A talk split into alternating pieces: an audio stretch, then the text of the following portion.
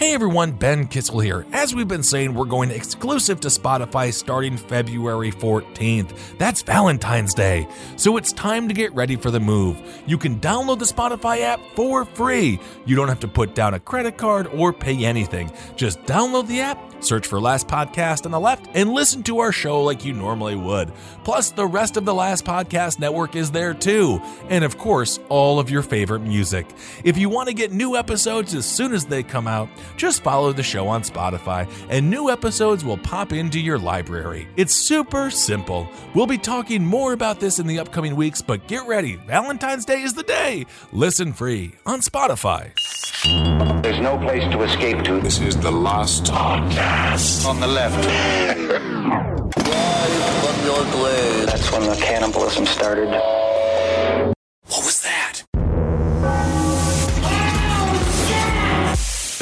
Man, I wish that I could shed this vehicle. You know, I've been doing That so much beautiful vehicle of yours? Look at how f- five days a week in the gym, and I still look like Louie Anderson dehydrated. I love it. and I wish I could get rid of this vehicle so much. There, I'm trying to shed my attachments. I'm already drinking Lacroix, which is already sacrificing flavor from my life. It's cancer-causing. told- It's not cancer causing. Where are you getting that from? The internet. You're just It's not You sound like at my. all. You sound like my aunt Carol when you say stuff like that. Yeah, All right. you sound like somebody who says, "I don't drink that cause cancer. I drink Diet Coke." Cancer causing. Isn't that nice? You can just say those two words. You just do it at the top of the show. Okay. But I'm trying to shed this vehicle. But the only thing that's really holding on, the only thing that's keeping me here plugged into this bullshit is I gotta see Dolittle. Dolittle. PR, the PR campaign for Dolittle. Have you seen they made a rabbit like crook one of his eyebrows? He made a turtle wink. That's like Yeah. a fucking trailer. And what have they got saved? For the rest of the movie, if they're just showing that fun stuff in the trailer, I can't commit suicide yet. Oh I my. mean, transition to the next level. I agree. You won't. You'll be very surprised by what the turtle can wink in that film. wink it. Wink it. Um. Eddie Murphy will always be my Dr. Dolittle. I'm not going to watch this trash that Hollywood's putting out right now just because we have a white supremacist in the White House. but now we have a white Dolittle. Wow, dude. I don't think so. You All are right. going both barrels today. All right, everyone. This is the last podcast on the left. I am Ben Kissel, staring at Marcus Parks. You look rejuvenated. You're fresh. You're young. I'm feeling good. you look good. Thank you. And then we have Hollywood Henry Zabrowski, looking wonderful. Why did was that a struggle? No, I said it. Why did that take a beat? That took a beat. Like you did look at me, you absorbed the way I looked, hmm? and then you decided to slightly. Why? Yes. Slight. All right, hey man, I'll take it. You No, know you- what? I'll take it. No, you do look good. You do. oh, we all look good. We're look. You're looking great. Thank you. I actually You are. commented on how good you looked when you walked in. yes, and I'm going to go to HR about it. And I am HR, so I have a complaint to file with myself. Uh, are you guys ready to get bored to death? No, We are. That's a horrible tease. fucking wor- that is the worst way you could possibly open It's this not- fucking episode. This is very exciting. This is about a man named Marshall. And isn't that fun? And I really believe that this guy, he's funny. Yeah. Underrated humor. and of course, Mar- Marshall Applewhite. Why are we talking about him? He is the head of the Heaven's Gate cult. And we are on to Heaven's Gate Part 2. So, near the beginning of 1975, Marshall Applewhite and Bonnie Nettles, with their cult on the verge of extinction, sent a letter to two members of their inner circle from their self imposed seclusion saying they could be reached at a post office box in Gulfport, Mississippi. Ooh. Always kick that can to Gulfport, Mississippi. That's fun. It's like Publishers Clearinghouse. Now, this didn't necessarily mean they were actually in Gulfport, but still, T and Doe, as they were now known, mm-hmm. encouraged anyone who was still interested in following their teachings to write to that address for more information. As far as what that information was, T and Doe were teaching that they were bringing messages from alien heaven, which hmm. they called the next level, straight from alien God, or as they called him, the Father. I do love that they still relied on the U.S. Postal Service. Had to, had to. It's the only thing that they could still depend upon in this cruel Luciferian-led world. Uh, for some reason, this is the very beginnings of their belief system. We will see as the years go, especially as now they pull into total isolation over the next like 15 years, where they will slowly but surely chip hmm. their religion into a shape that is very specific to them, and might I say, stinks of lentils. I am sick of these lentils. oh, there's nothing wrong with a good lentil. Flows right through you. That's the first thing Natalie also said when I was attacking the diet, the diet regimen. I have a bunch of cartoon pictures of Marshall Applewhite trying to make like a fun version of why they're only eating like rock soup this week, and I showed it to Natalie. Natalie's like, "This actually sounds very sensible," and I was like, "I am so sick of everybody relating to these people. Why are we relating to them?" So, just so we're clear, right now, where we are with Heaven's Gate and what we talked about in part one, this is their roaring 20s. Yeah. This is when they're out there, they're getting footloose, they're wearing their flappers, they're drinking more than one cola a night, they're getting nuts. So, it gets more isolated from here. Yep. But in their theology, the Father, aka God, and the Son, aka Jesus, were both alien beings who were inhabiting the bodies of Bonnie Nettles and Marshall Applewhite, with Nettles playing host to God, while Applewhite had Jesus. He's the admiral. No, he's not the admiral, he's the captain. Who's Tennille? We'll get to all that later. They said that they were bringing the same message that Jesus had brought 2,000 years ago, and they were bringing it in advance of Armageddon, which to them was going to be a technological and material event rather than a supernatural one. See, one of the interesting things about Applewhite and Nettles' reading of the Bible was that even though it sounds wacky, it was actually more literal than what most Christian churches teach. Hmm. They went extra literal. Yeah. Every they mean every single thing that they say, and they they make it a point from the very beginning that they're not talking about any sort of ethereal spiritual plane ever. They're talking about outer space. I remember that when Jesus was carrying the cross up the mountain to the hill where he would be hung, um, where he's like, "Thank God I got my J's on, because without these, I would be totally uncomfortable." I would love to see a commercial where it's Jesus Christ struggling with the crucifix, right? You know, and the little girl comes and wipes his brow, but then a big titted chick with this fucking the, uh, the cut all the way down brings him a Clif protein bar, and he eats it, and then he just picks up that crucifix and just spears it through the chest of a centurion, and then it just starts fighting everybody, and then he just he just has sex with that woman Yeah. deep into the night, and it's just thank you, Clif Bar, for not making me open heaven to all these stupid sinners. Turns out Jesus loved the chocolate mint. Mm, love chocolate mint Clif Bars. Well, the difference was that Applewhite and Nettles were approaching the Bible from an ancient alien perspective by teaching that the Bible was a literal truth written about actual events exactly as they occurred. Hmm. They said that the only reason why the authors of the Bible talked about clouds, gods, angels, and miracles was because they didn't have the vocabulary or the understanding to name them for what they actually were extraterrestrials and UFOs. The people who did have that vocabulary, though, were Applewhite and Nettles followers. In February of 1976, the two gave an interview in which they estimated that their follower count was somewhere between 300 and 1,000. Oh, you're gonna get. A, you're gonna want to get those numbers buttoned up if you're gonna go on Shark Tank.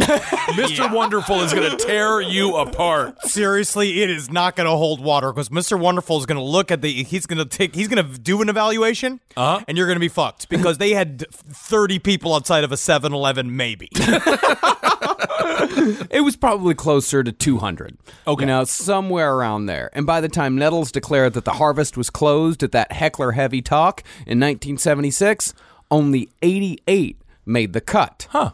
A couple of months after the proclamation, T and Doe scheduled a camp rendezvous at Medicine Bow National Forest in Wyoming, telling their members that it was time for a demonstration. now you remember the original idea of the demonstration was that T and Doe were going to publicly crucify themselves, die on the cross, and that they would they would disappear. Uh-huh. They would physically disappear, and then three days later come back to prove this all all this correct. And they and they decided to do this, I guess, near the volleyball courts. That this is where this is where it's gonna take. You're gonna have Bonnie just being like, "Okay, then get the nails out, everybody. Get around. Now you guys play volleyball. I guess that's fine for some human vessels. We're gonna bleed to death over here. Thank you very much." So they were truly going to be crucified? No. Okay. I mean, That, they, well, that was the that was the, the pitch. yeah. That was their pitch. That was Okay. the pitch. Is that that's what they were saying? They were the two witnesses from Revelation. They were about to become martyrs. They would be taken up into the spaceship and so on and so forth. Okay. But when the followers arrived, Applewhite said, "Demonstrations canceled. What? It's this canceled. is like what are you talking about? It's canceled." this is like when they went to Wally World and National Lampoons and John Candy was the only one working there. They held him up by gunpoint to go on all the rides. I know that we were all very excited. We all wanted this this transformation to happen. We all were. I was too. I, I couldn't wait was. to die. I know you were. You're you're are you you're one of our goons. Yeah, so I'm happy you here. showed yeah. up. Uh, but I left the nails on the top of my car in the parking lot. Would you believe it when we left the Home Depot? And I'm just not going back because I am I'm embarrassed. Oh man. Yep. Here's your roast chicken. Wanted to see someone get crucified today. Oh man. Oh man. Well, they said it was canceled because the followers were not ready to enter the next level. They're gonna blame the audience that showed up? Blame the audience, yep. Applewhite said that they'd spent way too much time on the demonstration itself and not enough time on their own personal growth, because that was the most important part. You couldn't ascend to the next level and become a sexy gray alien if ah. you're only focused on the eventual ascension. You're going to forget about the actual work that needs to be done. But why would they work on themselves? Their self is just gonna be trash. It's gonna be left on the ground on Main Street. No one's gonna care. Nope, nope, nope, nope. That's the thing because at this point, the body was supposed to be turned into a sexy alien through a biological and chemical process. Just Well, you got to get used to it. You got to get your body used to it. This is why you were bad at school, Kissel. No, just go wanna the. Palm. Just go to Palm Beach, Florida. You can get your body turned into anything. You never studied. No, but this is all you and I, Kissel. This is where you and I are vaguely aligned because I also was bad at schoolwork. Right? I don't like homework. I didn't like all this because I would be the same thing. Eighty. I would be one of the eighty-eight people saying like, "Yeah, I'll drive to Wyoming to watch these two idiots crucify themselves." And if a UFO does show up, fucking yes, Great. righteous, amazing. But then we show up, and then they want me to go on a diet, and then I and now we're gonna go, and I'm literally gonna go uh, and stay in La Quinta's with, with these two, with the two worst roommates that ever existed. A man who doesn't blink and Bonnie Nettles who's all pussy. You know what I mean? So now I, I don't want to deal with any of this shit. I'm out. No, they're full of lentils. Yeah. You cannot share a room nor a bathroom with these kinds of people. Well, they found that Nettles and Applewhite had changed their attitude when it came to how hands on they were going to be with all of their followers. So the group got down to the business of the here and now. Hmm. Now, this technique was actually brilliant because it required members to focus every single ounce of energy on the present instead of worrying about the future in any way whatsoever. They said you got to forget about the ascension. You can't think about the ascension. You've got to work on your personal growth here and now. And this is called Control 101. But in the case of this cult, giving yourself over completely to T and Do was framed as a way to achieve personal growth rather than achieving something for the collective. There's an interesting essay I read that was sent to me by a listener, and I want to say thank you very much, A, for sending me sending this to us through the Side Stories email. That was uh, written by Roy Wallis, called "The Social Construction of Charisma." That talks about it breaks down the relationship between a group and a charismatic leader, and one of these is one of the tenets is this idea of what's called a counterproductive goals which is this, where it starts getting you right now into this world where immediately it sets the temperament of T and Do are going to give you these little things to do. That are these little little errands and shit as uh-huh. you go, and and tasks and things, ways to live your life. And then what that will do is, is that it does is what it's what what Dogmeat said.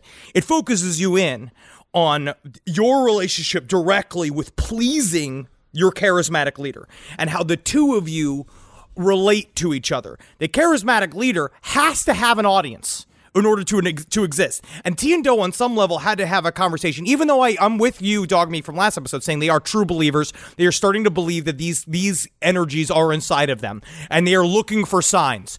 But at the same time, it is not real to them as well if they don't have a crowd that is also there as a part of this weird cyclical relationship. They are two halves that need each other, and this is the first step of it that shows like we have to have you. Without you, we're not living gods. If we crucify if we crucify ourselves right now, we're just two dead nerds that park rangers have to Oh. pull off a cross in the middle of you know, and you gotta protect the wolves. Of they have all these other responsibilities they should be doing. Uh, it sounds kind of like what the people who created the video game Death Stranding also want you to do. Walk around? Just mundane tasks. and then at some point you can maybe achieve enlightenment, but it never really happens. Well, T and Doe also pulled a page from the Joseph Smith handbook. See, for the previous year or two, Applewhite and Nettles have been letting their followers run willy nilly throughout the country without a whole lot of guidance. Oh. Meeting when they wanted to meet and talking about whatever they wanted to talk about. There was not really a lot of guidance from Central. The problem with this is that followers were getting tired of chasing rumors of T and Doe meetings across America with no payoff. They started grumbling, which is human nature. Of course. And in one case, a follower had quote unquote visions that T and Doe were not who they said they were. What? What? They were lying? You know what it was? They just saw accidentally Marshall Applewhite eating a taquito somewhere in front of a gas station. You just watch him go, hmm. Oh, this is good. I love this Adobe chicken. And then it slips. As soon as he admits to loving Adobe chicken even once, we're all fucked. He's a human after all. So, to nip a potential insurrection in the bud, Applewhite and Nettles clarified that all of the information from the next level, uh-huh. from heaven, was channeled through a quote, chain of mind. Information flowed from the next level to Nettles first. Then it flowed from Nettles to Applewhite. And then it went from Applewhite to everybody else. Oh. Yeah, you live in it. It's a teased world. No, just living in it. Yeah, yeah. Oh, I got on me. I got a grilled chicken sandwich stuck inside my belly button. Oh. I guess it must be God's will then for young you. I'll eat it, Miss Nettle. Bonnie, sidebar. We should talk about some of these messages you're receiving before we meet with the class. So, after Applewhite and Nettles put everyone in their place, the real purpose for the Wyoming rendezvous was revealed. It was finally time to begin preparations for life in space! Yay! In order to prepare, T and Doe instituted a wildly strict program of self denial and discipline, which they called the process. Hmm. And the foundation of this program was abstention from so called vices and human attachments. Naturally, there was no drug use, no beer drinking, no hmm. cigarette smoking, but members also had to give up material possessions, relationships with family and friends, and especially sex. so it's a no fun cult at this point. No, I mean, it depends on what your definition of fun is, sir. None of those things. you got to have at least one of those. But one of the things I find interesting about the abstention rules is that although most of the things Applewhite and Nettles banned lied firmly in the sinful sphere, they never, to the best of my knowledge, actually used the word sin. Huh. Applewhite and Nettles were not guilt tripping their adherents. Instead, all of this was framed as a choice. If you wanted to be a part of the group that went to heaven on a spaceship, Right. abstention was necessary. If not, you could take your chances on Earth with the Luciferians. My question is though, right? Like this is the vessel. Are we to the point now where the full body goes into the spacecraft, or Yes. are Yes. so we're still in the full body? Because- Totally. okay, because otherwise this is a rental, and what do you do with rentals? You light them on it. fire. You smoke Yeah, in take it. a shit in it, rub a hamburger all over the seats. Yeah, yeah, yeah. Whatever you want to do. Absolutely, because when I'm in a rental, the way I find parking is that I just nudge various bumpers of cars until I get into the spot. But you say that they were not guilt tripping their adherents, right? And, but as I'll talk a little bit more as I, I watched a lot of footage of Marshall Applewhite speaking, and and guilt tripping.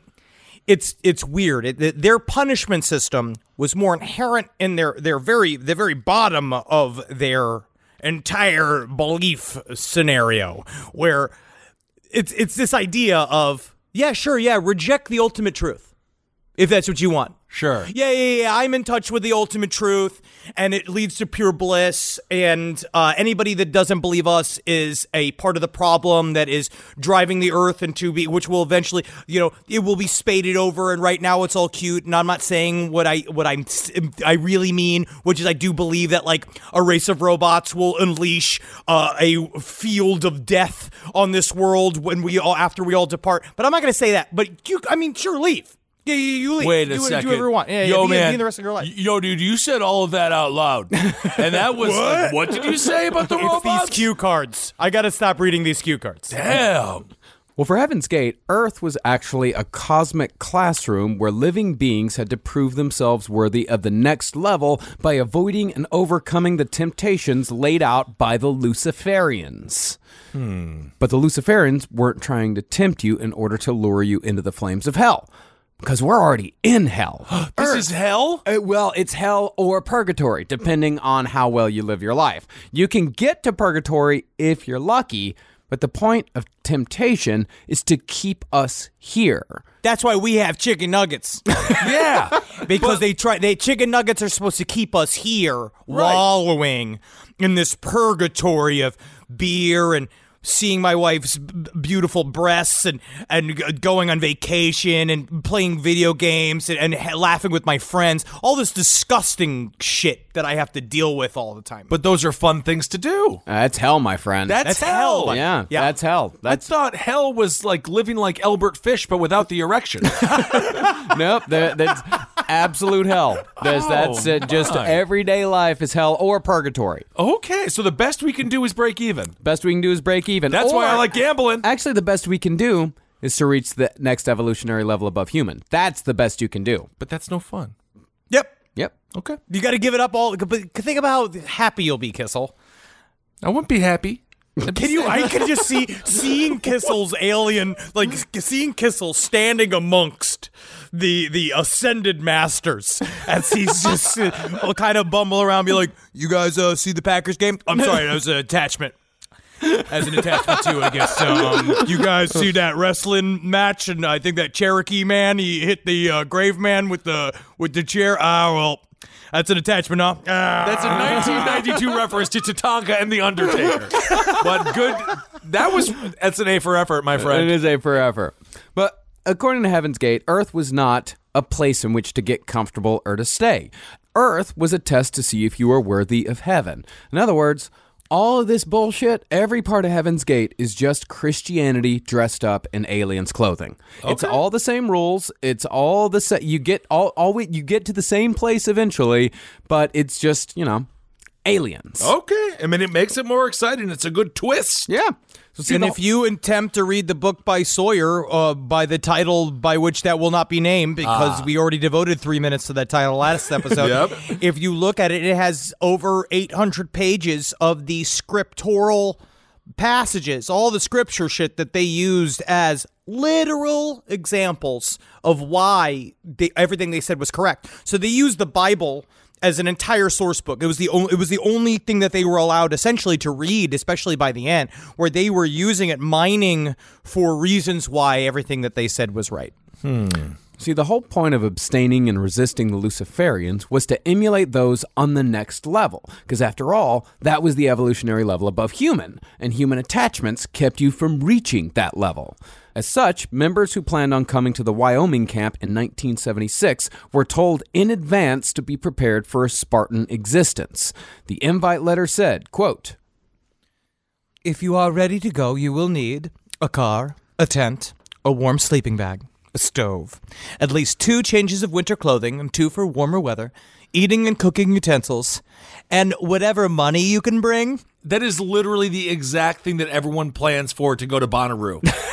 that is what that's what every friend is like. You better bring all of that stuff. Yeah. Because Lady Gaga's performing at midnight, but she'll be late. so we need to make sure we take the drugs right at eleven fifty five. It takes twenty five minutes for them to kick in. By the time she starts singing, I don't even know a famous Lady Gaga song. uh, poker face. Poker face. Poker face will be blooming. this is from 1999. I'm pretty certain that this is from like 25 years ago. So, once members arrived, Applewhite and Nettles divided the group into what they called star clusters. Oh, I had a couple of those this morning. First poop of the day. First poop of the day. poop of the day. You better get those star clusters checked out. Have you went to the thrombosis doctor? No, I haven't in a long time. Puffin sniffs me though, and he doesn't say bark bark, which means I have cancer. He says bark, which means cancer free. I was told dogs can sense if you have cancer. And how do you think Puffin is going to tell you? Bark once for no cancer. Bark bark for cancer. I hear him bark twice all the time. You have cancer. See? Solved it. Well, each of these star clusters was named after a different galaxy. And these groupings, the star clusters, were made up of circles of identical tents, and each grouping was supposed to mimic a spacecraft. Hmm. In charge of each individual cluster were members of T and Do's inner circle, whom the group called helpers. These helpers would be rotated from camp to camp to ensure that everything was as it should be, down to how everyone's camping equipment was arranged in each tent. Jeez. first level, first level of organizing the thought, it immediately pops into hierarchies. What you see too is that it, the- uh, immediately, as soon as there is a, one if they decided they are the heads, and T and Do are the ones closest to the godhoods, right? So they're the ones that have the font of truth, and they can only the members can only get it through T and Do. Okay. Eventually, you have people that um, uh, immediately sort into people that are holier than the rest of the group that are even more connected to T and Do, which means they're even more connected to the Godhead, which leaves a bunch of stragglers that need to be kept in line. But how? So even though it is gentle by by passive aggressively saying they should have only one pot, by passive aggressively saying, like, well, this is kind of hmm, you have two pillows, huh? Do you really feel that um, when we are on the spacecraft that we will need more than one pillow? These these. Well, what if you little roll over in your sleep? What if you roll over and I sleep with five pillows. I have a pillow under my head. I grip one with my arms. I have one under my butt. I have one between my knees, and there's an extra one because Wendy sometimes likes to sleep underneath that pillow behind my legs. do you have PTSD from Vietnam? Yeah, Why do you hold a pillow when you sleep? I don't know. They say that you sleep the same way that you were inside of the womb. They, they say that's a, that's kind of a comfort thing you learn from being a preemie. So I wonder if I grip my mom's fucking guts. Maybe she'd just eat a baguette every morning and be like, Henry Thomas, this is for you to sleep with. Well, eventually, Applewhite and Nettles introduced a concept called the smooth whirlwind. Nope. Nope. Nope. Nope. This is easily something that is infomercialed at 12 a.m. to someone who is hammered, who wants to get their life together. And he's just like, I haven't shat that good in five years. I finally got my first ball shaver, and I, I shaved my balls for the You've first talked time. about totally. the ball The shaver already. Manscaper. It's called the. And it I is- see it advertised now for. It is abs- It is weird to feel all that air, that that smooth whirlwind around your balls. It's very strange. How uh, you need to still wear clothes in public? Well, in the smooth whirlwind, members would rotate from cluster to cluster every day except Friday as a kind of getting to know you exercise. Why not Friday? Because that's the day that you gotta you gotta bond to your partner on that day. Okay. You- yeah, you got to get your bond with your partner smooth, but it, you But got to no get your bond. sex. No sex, no sex. And at the edge of the largest circle was Applewhite and Nettles, who lived in a small camp trailer that everyone called Central. And every star cluster was connected to Central by a trail marked off by sticks and logs laid end to end. Extrapolating off this structure, the group created their own mini compound in the middle of a national forest campground. One of their little areas was a remote circle called the decontamination zone, where members would go when they were bothered by quote unquote spirits. Yep. Oh, they just took away everything fun from camping, though. Cigarettes, booze, Yes. Yeah. weed, Yes, from everything. shrooms, mm-hmm. Everything. Because I actually really love this idea. This is my favorite cult location so far that we've ever covered. And in a Wyoming forest, no, no less. Love It's camping. beautiful. gorgeous. I, uh, I'm partial to the boat. Oh, then you're just crazy. Well, spirits in Heaven's Gate nomenclature were attachments to old doubts, desires, and habits, or memories of friends and relatives. So, if the masturbation spirit came a calling, you had to go to the decontamination zone to cool off. You could just see Brother Zabrowski out there in the middle of the decamination zone, just full like, you know, my tent is pitched inside of my pants. He's be going, get down, get down, come on, get down. Just like rubbing it on a rock and just saying, I'm not coming, I'm trying to scratch it. I'm trying to scratch it. No, and just sticking it in dirt, in and out, being like, I'm just trying to end it. I just, I don't want to feel this. But they also gave these nerdy names to just regular everyday locations. The parking lot, for example, was called the docking zone. Docking is disgusting for those that know what it is. It's very dangerous. fine. Docking is when you put your penis inside of another man's penis. No, it's just Yeah. you just do the uh it's a foreskin thing, isn't it? Yeah, it's a yes. That's exactly what I just said. That's not dangerous. No, it's the tips touching and kissing. What's dangerous about that? I didn't say it. Okay, It's- it's- dangerous it- is not. A, It's dick kissing. There's nothing wrong with that. it's dangerous for Monday morning when the friend that you did it with tells everyone in school. it's gonna make for a weird freshman year.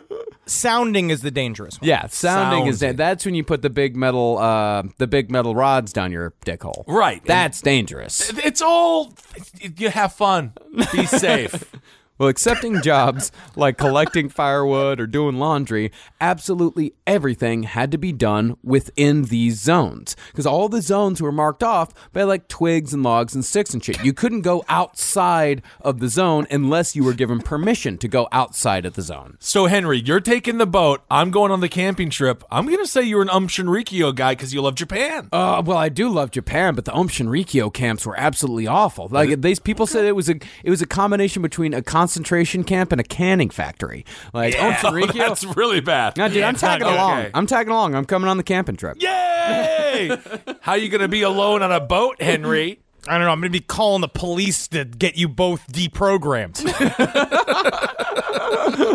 Now they definitely got down to some weird shit in the Wyoming camp, but ultimately it all sounded comparatively benign when you compare it to some of the shit that went down with Aum Shinrikyo. Oh, of course, Omtin Shinrikyo is a literal death cult. Yeah.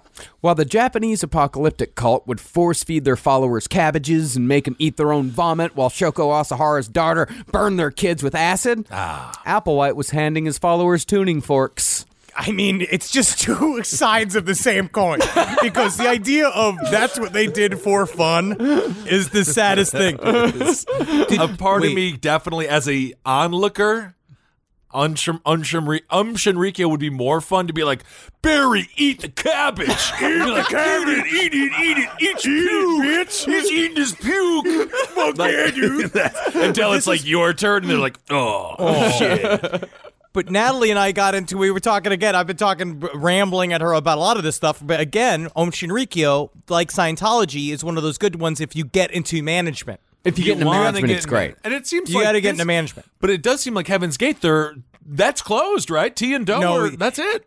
Heaven's Gate to me is then it becomes it's almost hypocritical, that, which is the worst sin of all, where they where they uh, they don't they say that there there is no bosses here, there is no leaders here. We are one of you. We are as classmates as you, which is all horseshit. Please. Well, members would place a vibrating tuning fork to their head, tuned to the note of A, and memorize the sound so they'd have something to focus on to bring them closer to the next level while they were eating, washing cars, or doing laundry. But you know the irony is the people who are camping next to them are just like, man, yeah, we brought all this beer, but they got a bunch of acid over there. Why don't you go over there and talk to them, Henry? You're the charming one. Go get some of the acid. They're doing something fucking crazy over there because you have Bonnie Nettles going up to people. This is their television. Hitting a tuning fork on the side of a log or something, and her going, I think I got it this time. No, it's really important, guys. and they all have to sit and they're like, ah. very good, very good. and where Shoko Asahara would use shock therapy through electrode infused shower caps to keep control, Applewhite instituted a self imposed system of half silence called Tomb Time. What? what the hell is tomb time? That's the show that Glenn Borland should have done. Uh, this here is a tomb. Uh, this here is another tomb. We have a tomb over here. W- When members were in tomb time, they could only respond to questions with yes, no, or I don't know. Although, if a more complex answer was needed, the writing of notes was permitted. Now, this is what you find the most attractive, don't you, Dogmeat? You wish that you could be in tomb time. Oh, just not talking and only have a yes or no or I don't know? Sometimes, yeah. No, but not always. This would drive everyone completely insane. We're Well, they didn't. podcasters. Well, they didn't do it always. They just did it sometimes. this is just sometimes. yeah, because it's tomb time. You're in tomb time. All right. And do they just? Did you have you That's a pitched to. Carolina this? tomb Have you time. pitched to her saying like, um, Carolina, we're in tomb time right now. if she wants to have like a really, she'd get that text being like, hey, we should talk. I have something I got to talk to you about, and go. Uh. "Ah, unfortunately, I'm in tomb time. Well, right the nice thing is when Carolina proposes the divorce papers, that's a silent act. You don't have to say anything. Well, no, I I can still answer questions with yes, no, or I don't know in tomb time. Yeah, because if she said like I want a divorce, I could still go no. See? Yeah, but then she also has a big say in it. But No, I mean, she's got to get you to sign that paper. Yeah, she gotta get me to sign that paper. She ain't getting rid of me. You could, she could trick you into signing that paper in a heartbeat. She would just be hey, like, um, Marcus, I have this. I got the shipment in here. It's this paper. It's for. It's a whole pallet of shovels and mon- monster munch. What, yeah. what do Oh, you like? oh, and don't forget You the just sign Irn-Bru. right- The Irn-Bru Oh just showed yeah, there's up. a whole pallet coming in. Just sign right. You're divorced. yeah, yeah. who's in Toontown now? No, I wouldn't do it because I prefer prawn cocktail over Monster Munch. God, that's bringing us back to our UK tour. Prawn and mayonnaise sandwiches. It's not just for people who live under the sea in SpongeBob world. Well, tomb time, T and Do said, was practice for the next level. Because once everyone went up to space in a UFO, they would be able to communicate with each other just by putting their thoughts on the quote, ethers. But really, this is the cloud.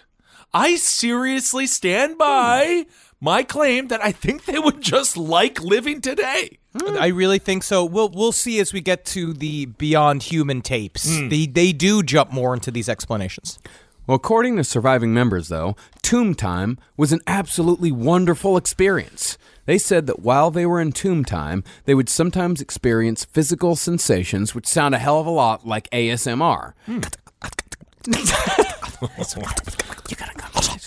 I'm pissing myself. Why am I pissing myself? Usually, these sensations would come at around 3 a.m., when the ships from the next level were suspected to be in the closest range to Earth. Hmm. Followers said they'd hear ringing in their ears, they'd get body rushes, and they would have just a general feeling of, quote, incredible energy.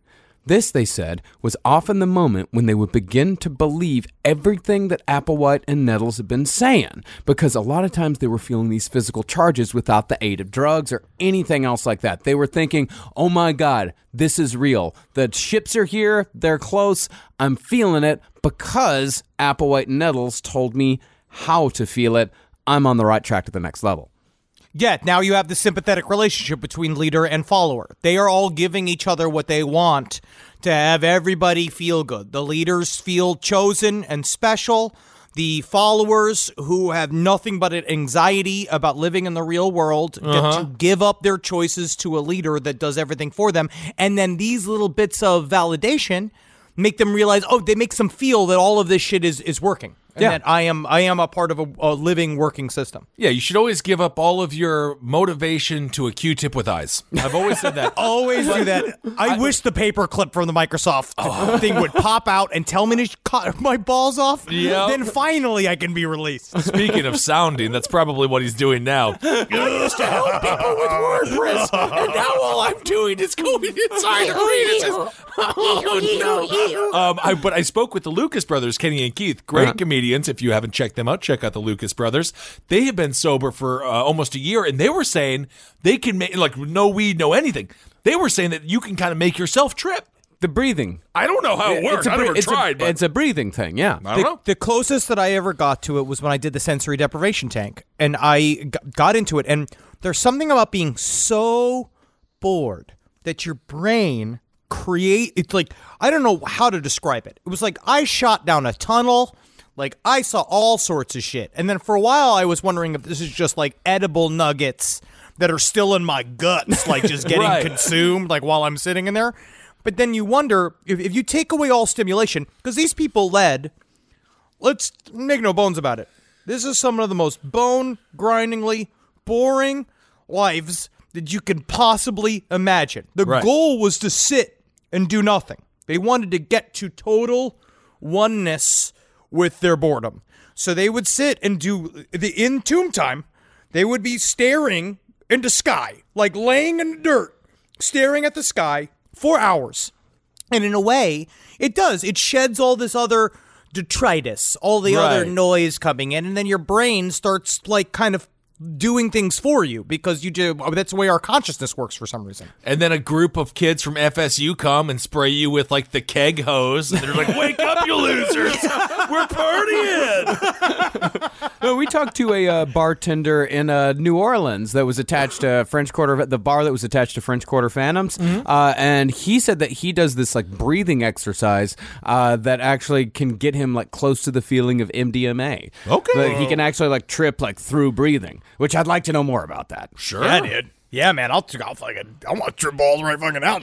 Just from being winded on the elliptical.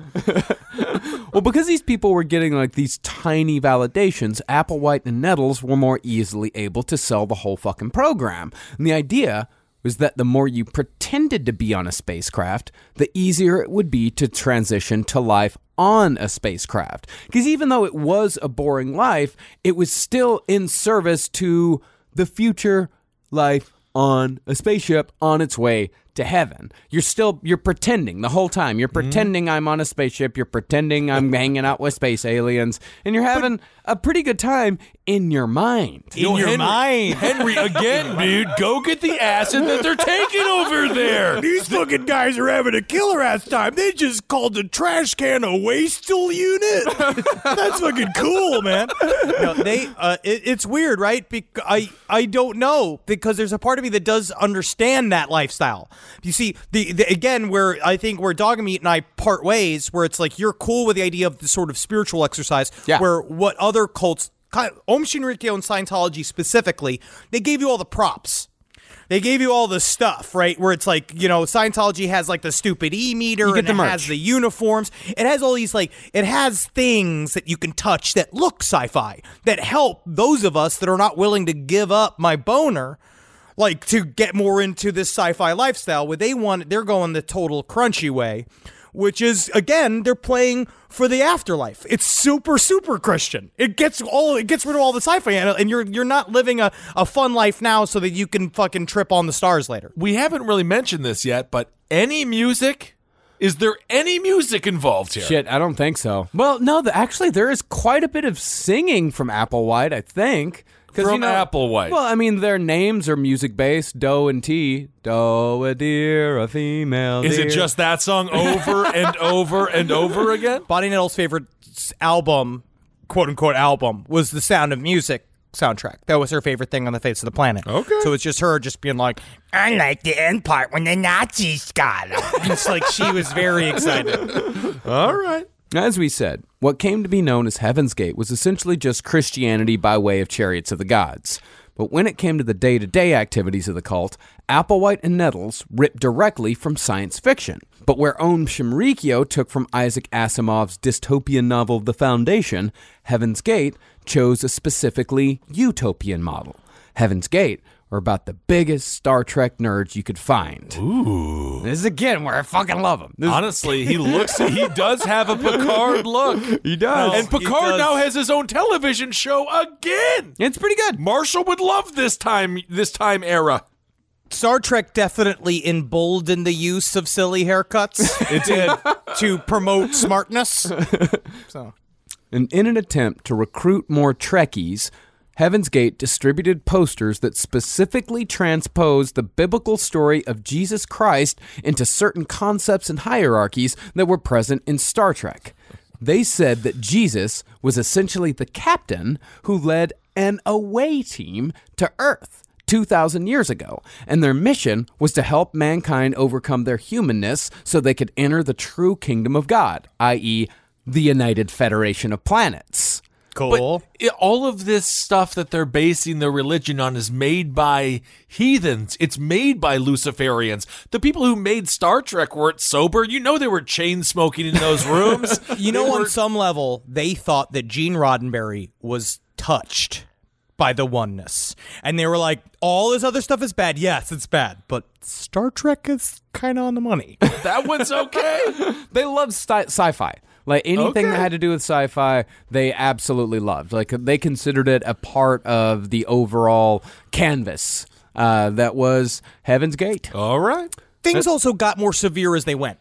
So they started way more. This was all thought exercises. Again, this is while T is alive. So while she is alive and, and with them, it's way more kind of in because they were really happy in their own little shitty way. Right. Where Do and T were a bonded couple. They loved each other very, very dearly.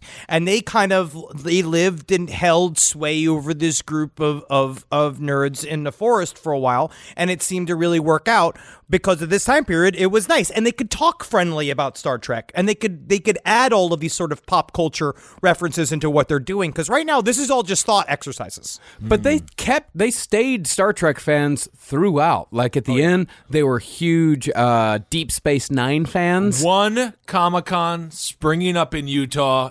One in Wyoming could have saved all of these people and six Winkies. Actually, that was the most shocking thing to Carolina about this whole situation was she was shocked that they killed themselves before the Deep Space Nine series finale. She's like, they didn't find out how it ended. They didn't find out what happened to Captain Sisko. Are like, they true fans? I I know on some so. level they're like, I'm certain that the next level will understand, and some of our older members will have taped it so that we can see it. and they loved X Files too.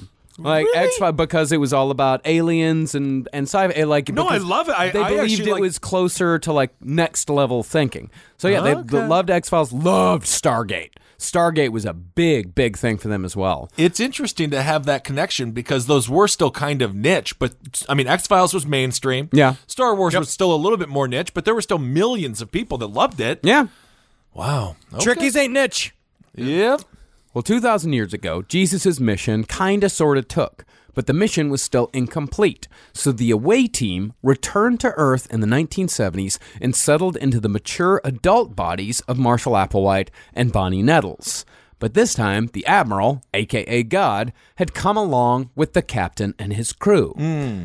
This idea was taken from the Star Trek movies, where Kirk was Admiral and Spock was the captain. Specifically, they swiped from Star Trek IV, The Voyage Home, Yeah. which involved the crew of the Enterprise traveling back in time to save the whales after a space probe evaporated all the oceans in the 24th century. But they also came back, say like, "Hey, you got to be nice to the whales. You got to make sure everything's good to the environment here," and so on and so forth. So that's what they kind of transposed. I remember that one.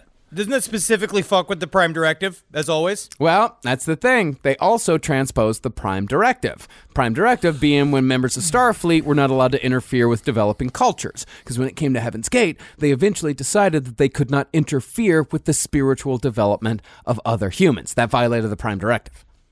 Well, it also was because every single time they showed up and tried to explain that this googly-eyed asshole and this other woman were the channeling the godhead and everyone rolled their eyes so hard they fucking fell out of their head and once they received enough of those rejections Yeah. then it finally came into being like we we're not supposed to convert them Right. I remember that one though. Leonard Nimoy, R.I.P. Right. Yeah, Leonard, yeah actually, Leonard Nimoy uh, directed.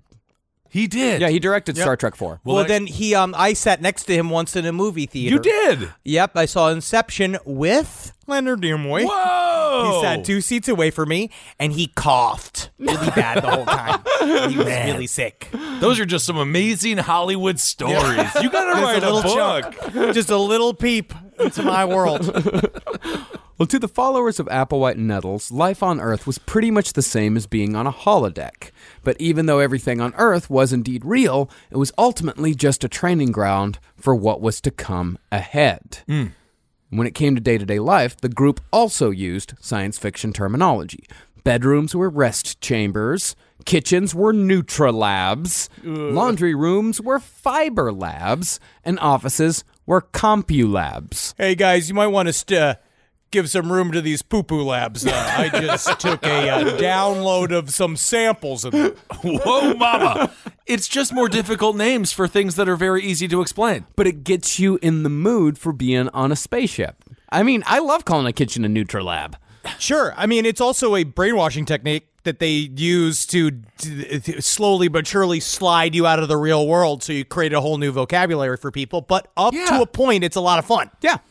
Okay, I'm, now I'm getting. I was scared of Henry's brain. Yeah, yeah. Um, but I think he's actually doing pretty well. I think he loves L. Ron Hubbard. He's starting to post pictures of him on his Instagram. I have I created a meme. I you created a meme that that did not go viral. You were just posting video or images, but I appreciate again him as a businessman. I Mm-hmm. like the way he viewed his work. I think that he's a he's a funny little figure, and I love his body.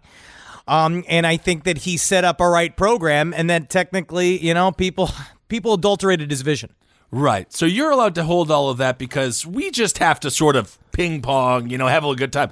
Marcus, if we lose you, uh huh, everything falls apart. oh, yeah. So no, I've already described to. I've already said this to Jackie. I've said this to Natalie. I've said this to Marcus already. If Marcus ever shows up after years of not seeing him with a fucking bowl cut, talking about he met this guy that is the true one.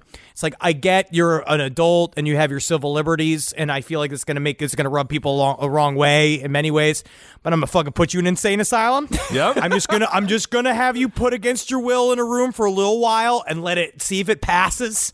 I'm just gonna give that a shot first before letting you go and just kind of see with all the drugs and the various people talking to you and me showing up with records being like you miss records you miss these marcus But what if I'm super happy? no, no, you won't be. We also can't. You can't be too happy. yeah you can't be too happy because that's actually the it's the blissful eyes of the of so the new recruits So you're going to put me in an insane asylum because you find me annoying? And happy. And happy You're- but you're you're annoyed that I'm happy. Yes. no we're So you're gonna have concerned go for away. how happy you were Yeah. Well, fine. Happiness is the destination. this is about the journey. Live from your grave. Hey, what's up, everyone? How you doing? Ben Kissel here with Katie Dirks. letting you know about Kinda Fun. It's the LPN Wrestling Podcast, and dare I say, it's kinda fun, bringing you all the news you need to know about wrestling to keep you up to date. Yeah, we cover all sorts of news from across the wrestling industry, keep you updated, all the hot goss, all the fun stuff. Everything you need to know. So check out Kinda Fun on the LPN network.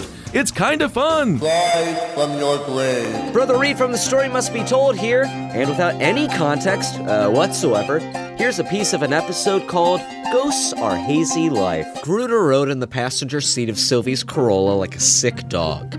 He slid on the seat at every stoplight, and twice got so scared he kicked the dash, scuffing the glove compartment with his dirty white orthopedics. He wouldn't tell her where they were going, and she wondered if he actually knew. He blurted each direction the moment it was needed. Right! And here! And stop! Gruder squealed like he was ready to throw up. Sylvie skidded to a stop on the shoulder of a busy freeway. At once, Gruder opened the door, ripped off his seatbelt, and ran into traffic.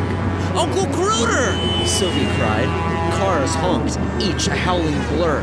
Yet, when she looked, Gruder was already across, waiting for her at the door of the Bethlehem Retirement Community. Live from your grave. Well, in Heaven's Gate, homes or tents were called crafts, and anything done out of a dwelling was called a quote, out of craft task. Oh. And of course, if they were going to emulate Starfleet, it was only logical that they would create their own uniforms.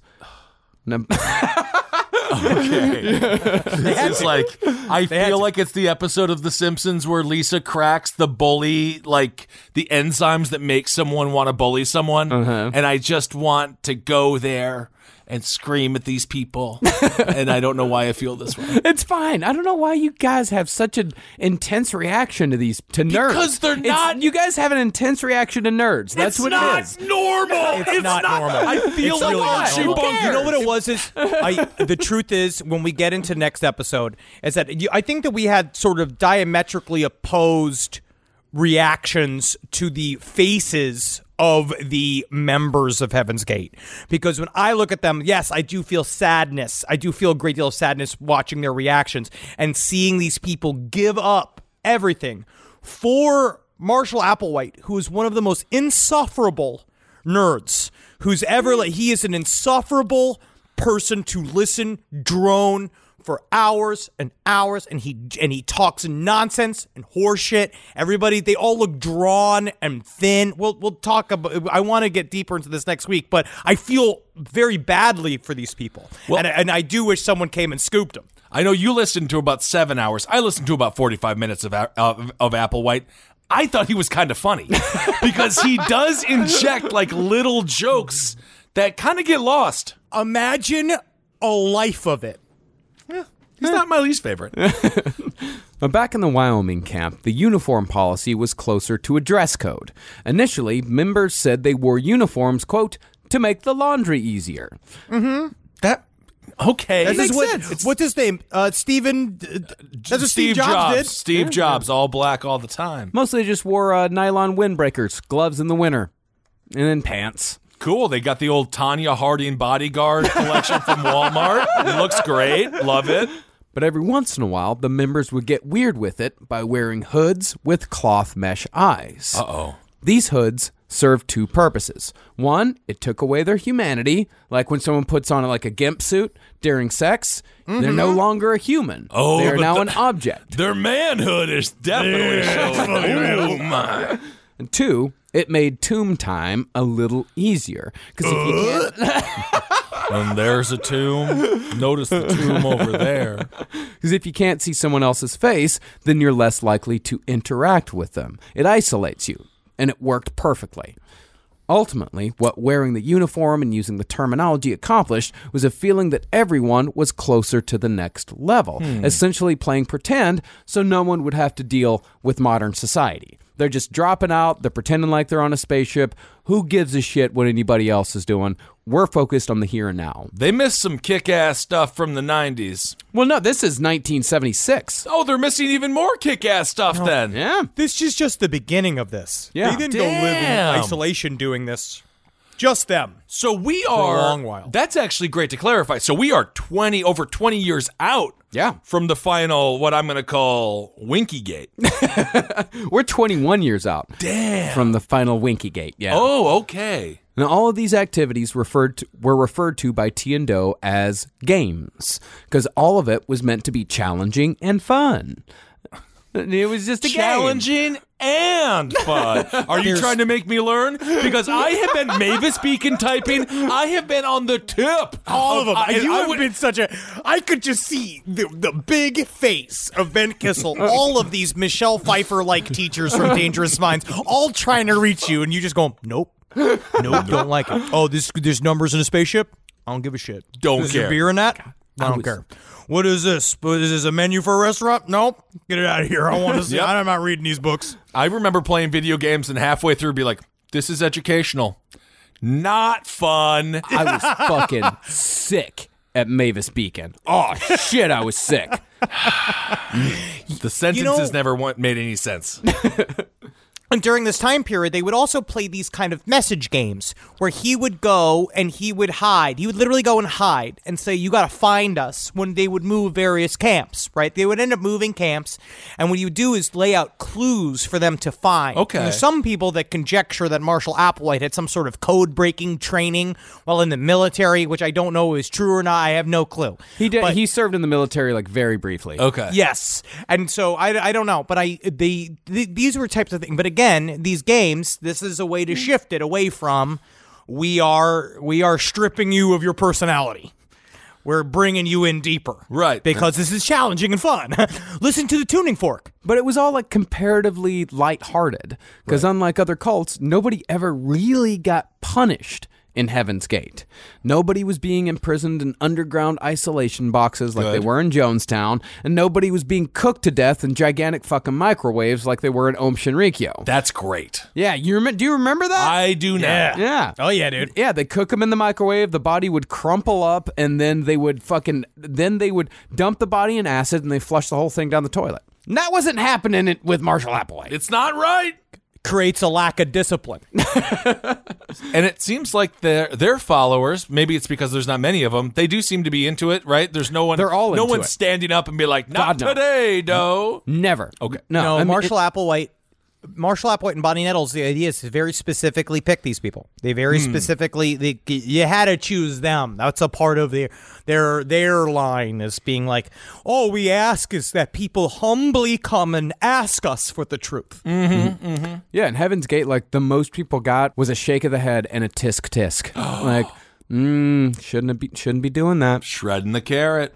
But that's not to say Applewhite and what the fuck is shredding What the carrot? What does that even mean? Oh yeah, yeah, yeah. Tit- Shredding the oh, carrot. Yeah, Sure. Yeah, but yeah, the- yeah, you're yeah. just saying that. You, you're showing us, but you're just sh- saying. It's when you take your finger and you take your other finger. One finger symbolizes the carrot, the other finger symbolizes the shredder. yeah. Shredding the Uh, carrot. never- Can you visualize it? now I can. I'm watching you do it, and it's kind of weird to see you do that. I see you doing that in a big nun's outfit for some custom. That's not to say Applewhite and Nettles didn't create a difficult regimen. They actually had a procedure for every conscious moment of life, from cooking and eating to bathing and sleeping. They wrote a list of guidelines called the 17 Steps, which provided behavioral rules that would help one overcome the human condition. Hmm. It forbade, among other things, inconsiderate conversation, clumsiness, procrastination, oversensitivity, rudeness, defensiveness, and overfamiliarity. This is an introvert's dictatorship. It really is. And it's very unfortunate that they don't allow clumsiness because I think Mr. Bean would have been a prime Heaven's Gate member. Yeah, because all he does is make those weird little noises, and he has that teddy bear thing, and it's just him just getting into weird shenanigans going. they would have loved him. He'd been great at Tomb Time. Mr. Bean's my favorite. Whistler's mother. Remember that when he messed up the painting? Yeah, And that was the movie. Yeah. Yeah, the movie, and then when he had his gun, but it was just his hand, and the guy's like, "Put the gun down!" And then he put his hand down in the shape of a gun. Hmm. Oh wow! What a great classic. it is a classic. Well, the steps also forbade members from, quote, using more of something than is adequate, like too high of a cooking flame or using too much toothpaste. Although those rules were more practical than anything because they were all broke as fuck. Mm. They had no money. So, building off the 17 steps, Applewhite and Nettles instituted a game to exert further control over their followers' every moment of existence. This game was called the Docket. During the docket, a loud beep would go off in the camp every 12 minutes. and when the beep sounded, different pairs of partners would report to what they called the service desk, which was what everyone called the awning that hung over T and Do's camping trailer. This is Yep. Yeah. so okay. Imagine just scurrying. you hear the beep, and then everyone has to scurry. And then you got Bonnie clipping her toenails out there, being like, You're gonna want to save these for the compost heap. Thank you, Maui. Another toenail bush is grown. Well, once they reported, members would step up to a platform and silently ask the next level what they could do to serve. But they wouldn't get an answer from the next level. They'd get an answer from Applewhite and Nettles. but it's just as good. It's just as good as an answer for the next level, Marcus. But it's just fucking chores. Yep. I mean, they'd get that's like, yeah, go gather some firewood or wash someone's car. But and if there was nothing pressing to do, they just say like, I just go back to your day. You're good. They're just having fun with it. That doesn't sound like having fun with it. They're they're having fun with the chores. Yeah, but it teaches you to register two beeps, number one, which makes you a dog. Yeah, definitely. And number two, this is the exact mentality of every internet startup that had with interns for years. that they love the opportunity to talk to the Godhead. This is all about a fresh, new, fun opportunity for these guys to clean out garbage cans mm-hmm. for the captain and the admiral. I think going forward when it comes to cults, let's find a middle ground between Children of God and Heaven's Gate. That would be You're talking about a business. it's a business. let's just cover Costco. Let's just talk about Costco, where it came from, how did it become the largest store? But even though all of this is comparatively carefree when compared to other cults who ended with a gigantic pile of bodies, Applewhite Nettles operated on a level of paranoia that rivaled even Jim Jones, although Applewhite never really reached Jonesian levels. Just push back a little bit. It doesn't seem like carefree, doesn't it? It's like not carefree. highly highly care. What's the opposite of free in this term? that is why I, I, I this is this is my main thing with them is that it seems all of this stuff is fairly innocent. Right, I'm, and I, I get on one level it sort of is. Well, It is a of- comparatively of course, is yeah, what I yeah. said. Yeah. Yes, yes. Then jo- especially then Jonestown, but you know that that's kind of what the idea here is, right? We're playing on people that are uh, deeply lacking in something. They're all missing something that they're getting out of the cult leader. They're they are hmm. in this environment for a reason. So all of this stuff is highly, highly charged, even though it's all simple, because they believe with each action they do, they're getting closer to living on a spaceship. And if if hmm. all of this just planned if all of this just panned out to them owning a gem store or or them like creating like a line of clothes or like them doing something that is that it wasn't a mass suicide, I'd say yes. All of this is fairly carefree. But at the end, a bunch of people committed suicide because of this garbage. 39. Yeah, it's, it's interesting. It doesn't seem that nefarious, but yeah, that's a good point. Well, there should have Definitely been a, ends that way. There should have been a cutoff point. It was pretty much like as oh, soon. Oh, there was a cutoff point. oh gosh, Have you thought of writing for Jimmy Kimmel? they said I'm too edgy. I go there. You go there. I sent my package that says "Be warned." I go there. Well, the group was highly sensitive to others seeing them in their space outfits. that is one way of saying let's avoid getting wedgies today. Highly sensitive to be seen in their space outfits is the sweetest way to say we gotta look out. We gotta look out for bullies. I'm sick of being bullied. That happened to me when I was walking Wendy. Three nine year olds made fun of me for uh, having a tiny dog. And if I just have a tiny dog, they should have loved the tiny dog. I can't imagine the amount of bullshit you receive if you're wearing a, a the nerdiest version of a Ku Klux Klan hood. So they posted sentries in the hills to watch for hikers or cars accidentally driving up to their site. And if anyone came, everyone would take off their hoods and pretend like they were just a Bible study group.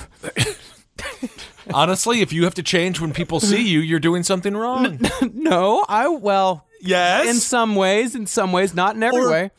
Have pride.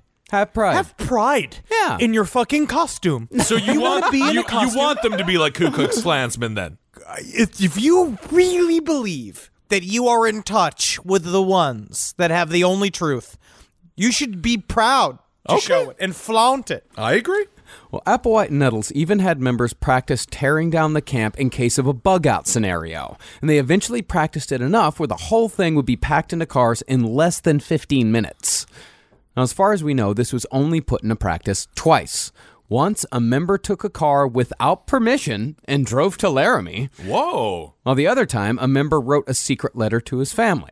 Both of which being a far cry from murdering a fucking congressman like Jim Jones ordered. Mm-hmm. It was just writing a letter and going to town. So they packed it up. They packed everything up. They packed everything up and were like, we got to get the fuck out of here right now. Oh my God! Well, they better keep it packed up because the OSU college wrestling squad is showing up.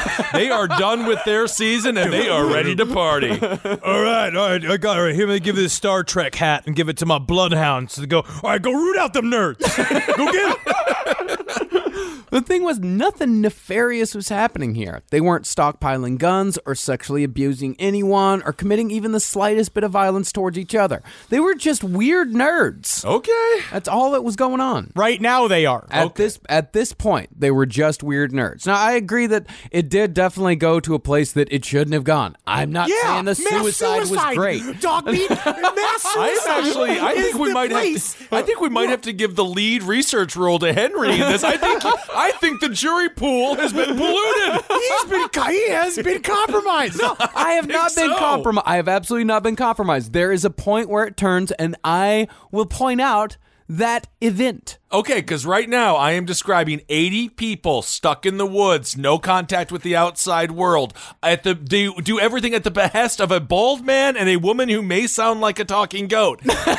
there is something going on nefarious here. I don't understand. My nonna let me do the public talking. I'm the one with all the ideas and closest to the godhead. And look at my beautiful sexless body.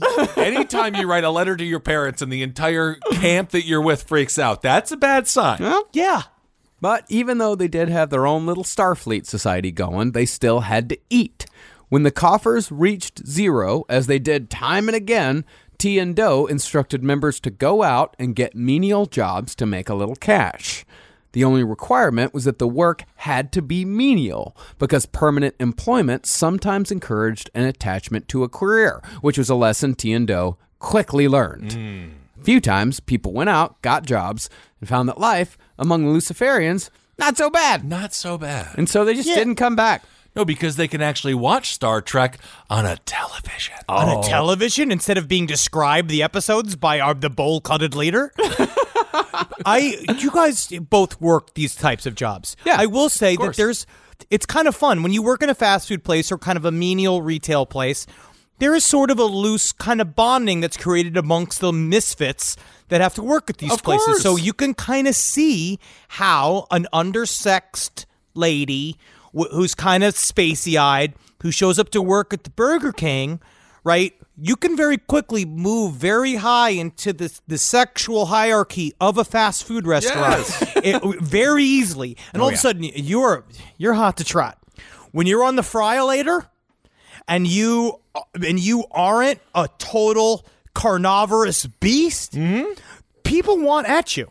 Oh, and I you start agree. to feel that attention a little bit. Oh yeah, there was absolutely a sexual hierarchy at Joe's Crab Shack. Well, I was never one. I was never one of the wanted ones. I was big, Oh. and I was again fired for eating too much food. But But they hey, wouldn't let me. They wouldn't let me work the register because they literally told me the customers would be scared.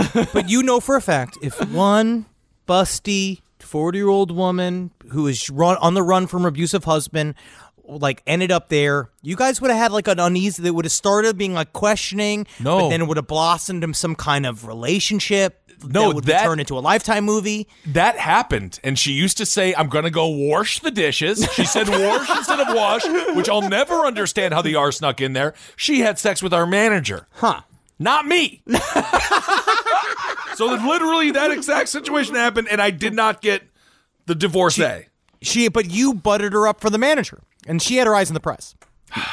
Well, Applewhite and Nettles had a way of keeping control over their followers even when they were out there working these menial jobs.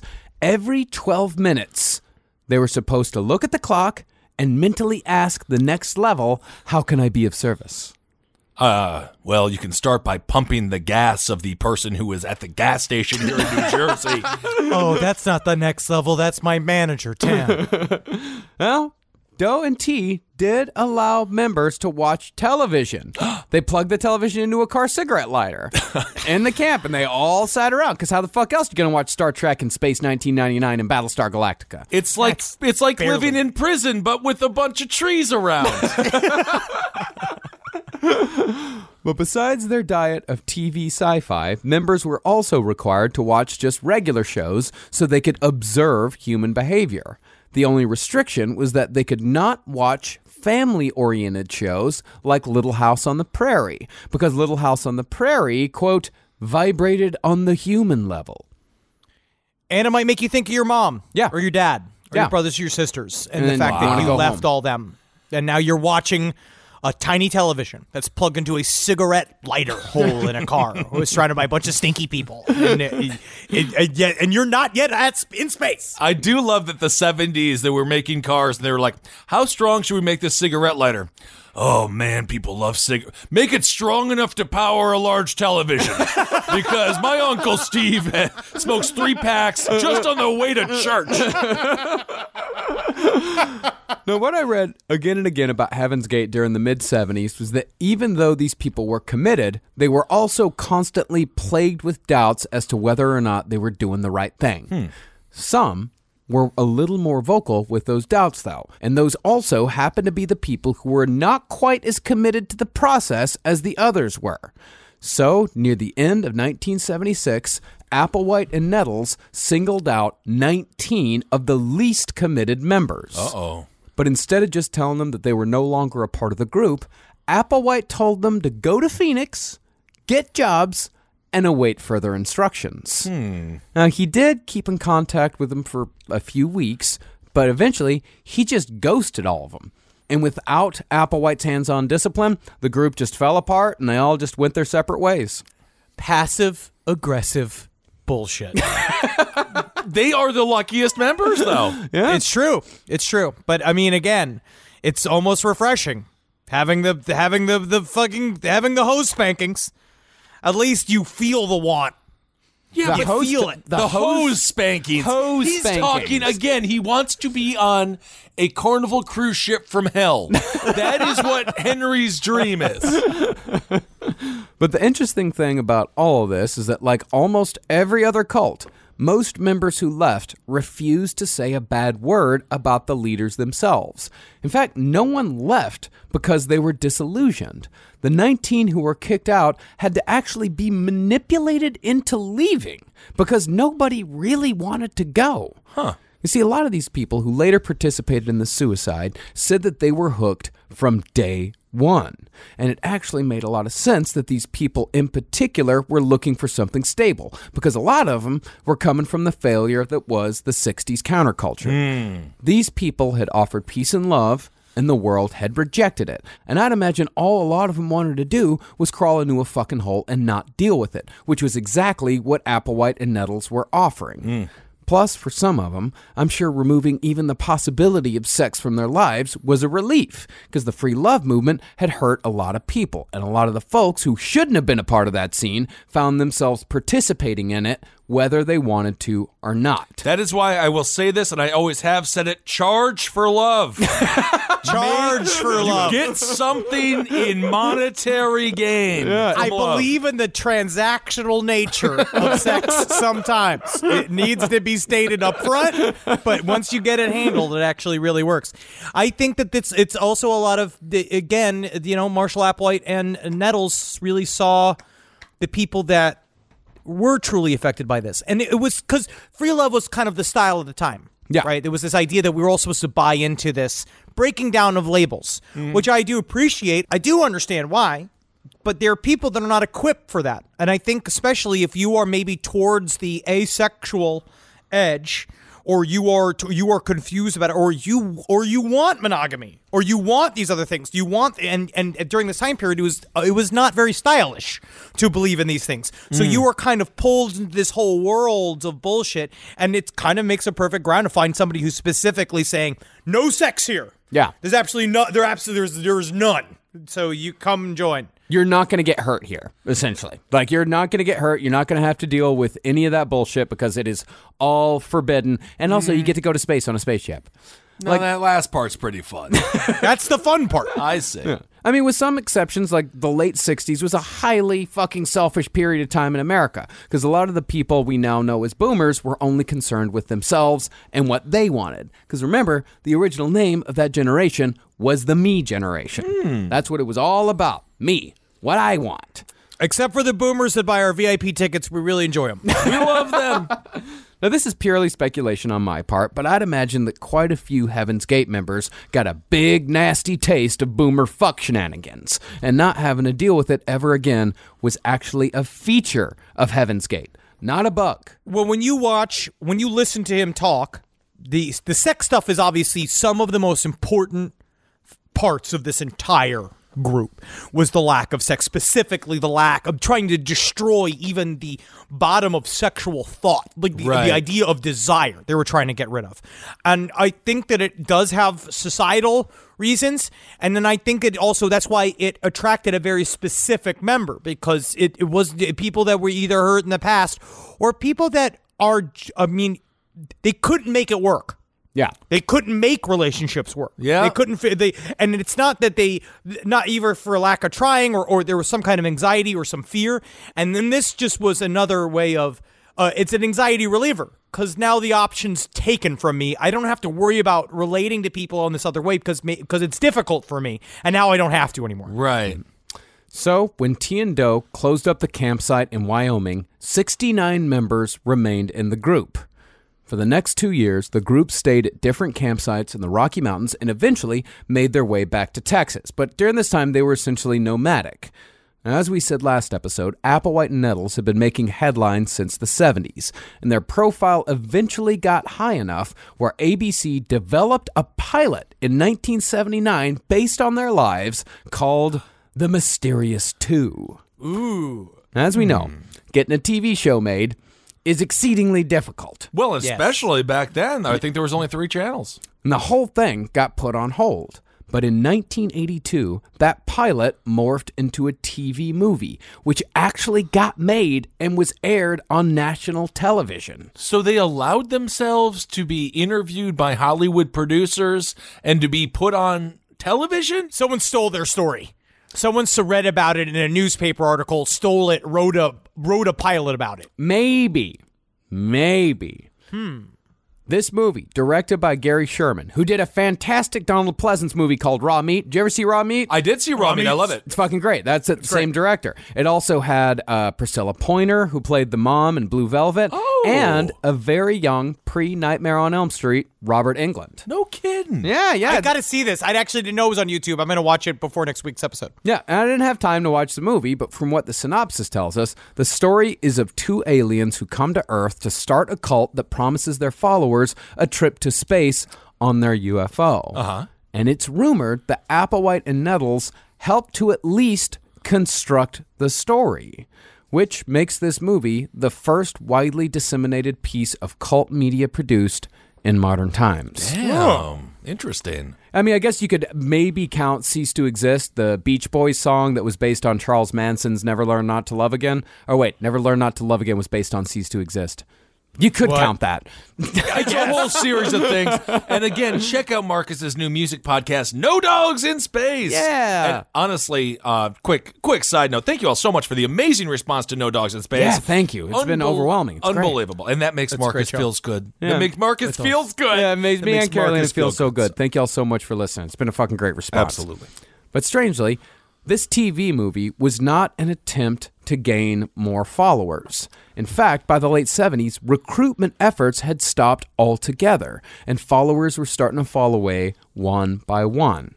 The ones who stayed, though, were about to enter an entirely new level of sci fi weirdness, and the next logical step when it comes to a cult. Everybody was about to get new names. Whoa, cool. Starting in April of 1977, Applewhite and Nettles told everyone to drop their human names and give themselves new ones. Okay. Now, everyone was sort of allowed to choose their own or have others choose it for them. I want to be the Thunder Gull. You can be Thunder Goal. Yep. You had to choose it within strict cult guidelines. oh, man, come on. I'm the Thunder Gull. Everyone was allowed a three letter single syllable followed by the suffix Odie. In Applewhite's world, Odie was a suffix that meant child of God. Odie was a contraction of the words of God, while the Y was added to make it friendly, like calling Jim Jimmy, or if I called you Benny. I hate it. Old Benny. I hate it. Sounds like I've been in prison for stealing a bunch of olives. Yeah. Yeah, the olive heist of 2021 was very, very well documented. Everyone of will course. see. But he also does the same thing with Lucifer. He calls him old Lucy. And he says mm-hmm. it again and again and again and again and again and again and again. It's not cute. Right. There's nothing cute about it. You watched too much Beyond Heaven. It poisoned your well. No, it did not poison my well, and it showed me that it, this is all fucking absolute horseshit. No, no, I think it's possibly true. We haven't gotten to the end of the story, and my understanding is there's six loose ding dongs on a spaceship right now, and they are just like, we made it, we made it. Well, as far as the three syllables went, it was usually a shortening of the member's given name, or it was related to a personal trait of the member. Ah. For example, a particularly tall member was called Tall Odie. That's you, right? No, no, it's more like a or, or a particularly drunk member. that would be his name be Dra Odie, and that would be uh, this guy over here. Look at him. I'm gonna kill. I'm gonna kill you all. No, no, no. I'm being serious. The guy was called Tolo. No, I believe you. I was. I'm not making fun of you. No, I'm stating the point. we never made fun of you once. We just said things. We just said things. Yeah, just said things. Another member who was new called himself Neodi, while another who had a thirst for knowledge was called Thirstody. Uh, interesting. Oh, Henry, I got your name right here. It's called Balody because you're bloated and smell like baloney. You're balody. Yeah. what is this, Jeff Ross's cult? I can't take the roasts anymore, guys. I gotta go back to normal life. The point of this, Applewhite said, was to bring you closer to the next level while disassociating yourself from your family tree. Hmm. But everything changed for Applewhite and Nettles in the early 80s. Two members of the group received inheritances totaling somewhere in the neighborhood of $300,000. Jesus fucking Christ. And they both turned into the WB frog, just like kicking and dancing, so excited. And for the first time, the group was able to rent actual homes. Oh, Why do, why are so many people in these types of cults inherit get huge inheritances? I was always hoped when I was super broke that some weird member of my family would die and I Yep. would just get money. But why does it happen to them? Why do they get the lucky roll of the dice? Well, because the ones it doesn't happen to, you never hear about. yeah, uh. that's true. 300k. That's honestly probably like 1.5 million by today's cash. It's a lot of cash. I mean, it's, it's a lot of cash, and it took them a long way. Cool. Well, their first craft, as they called every dwelling they ever lived in, was in Denver. Here, everyone's routine was prescribed to the absolute minute. Luckily, though, one woman who left in 1981 actually kept a written record of her daily schedule, so we can take a peek into what it was like inside a Heaven's Gate house. Ooh, I'm excited. Her first of four daily rest periods began at exactly 3:37 p.m. and ended exactly 2 hours later. At 5:57 p.m., she took a bath. 24 minutes after that, she took a vitamin pill, which was only one of 32 vitamins she had to take in one 24-hour period. At 6:36 p.m., she drank a liquid protein formula, and an hour later, she ate a cinnamon roll. Then, by 9:54 p.m., she went to bed for exactly 2 hours, then woke up again to do even more tasks, and this was done every single day. Well, they do this on purpose. You trunk up somebody's sleep time and it makes them exhausted. Yeah. It makes it so that they um, can't even think about breaking out of a schedule Uh-huh. that has been handed to them. So this is their every minute was scheduled. What And so happens? it- what happens if you have like anything outside of a normal? Let's say you got a case of the runs. And they make You got the- exceptions for the get for the runs. Okay, so you can like. Yeah, they don't want you shitting all over the house. I don't know what Uh, they want. what it also shows though is stuff when hinky things happen like that what a fun thing that i imagine happens is that that shows that you haven't been doing the work and that you now uh, when your body reacts badly to these things sometimes especially in transition it shows that you have more work to do quote unquote to get to release this vehicle this is where the weird inner punishments would start because every single thing was a reflection on about whether or not they were getting closer to the sexless vehicle or the whatever their their perfect being shell was supposed to be because aliens don't get diarrhea. yeah, you want to you want to get this vehicle to heaven? I think I got it right here. I'm halfway to Mars, baby. Well, I don't. th- I don't think that's true because, like, watching the uh, the exit videos and how these people interacted with each other, they were very caring and loving to one another. Like, this was a tight knit group, and I don't think they would have made each other feel bad for having diarrhea. The Well, we've gotten way off topic here talking about diarrhea, that's my fault. And I'm sorry. you about did that. this. You I did am this. sorry. But no, but it brings up a point.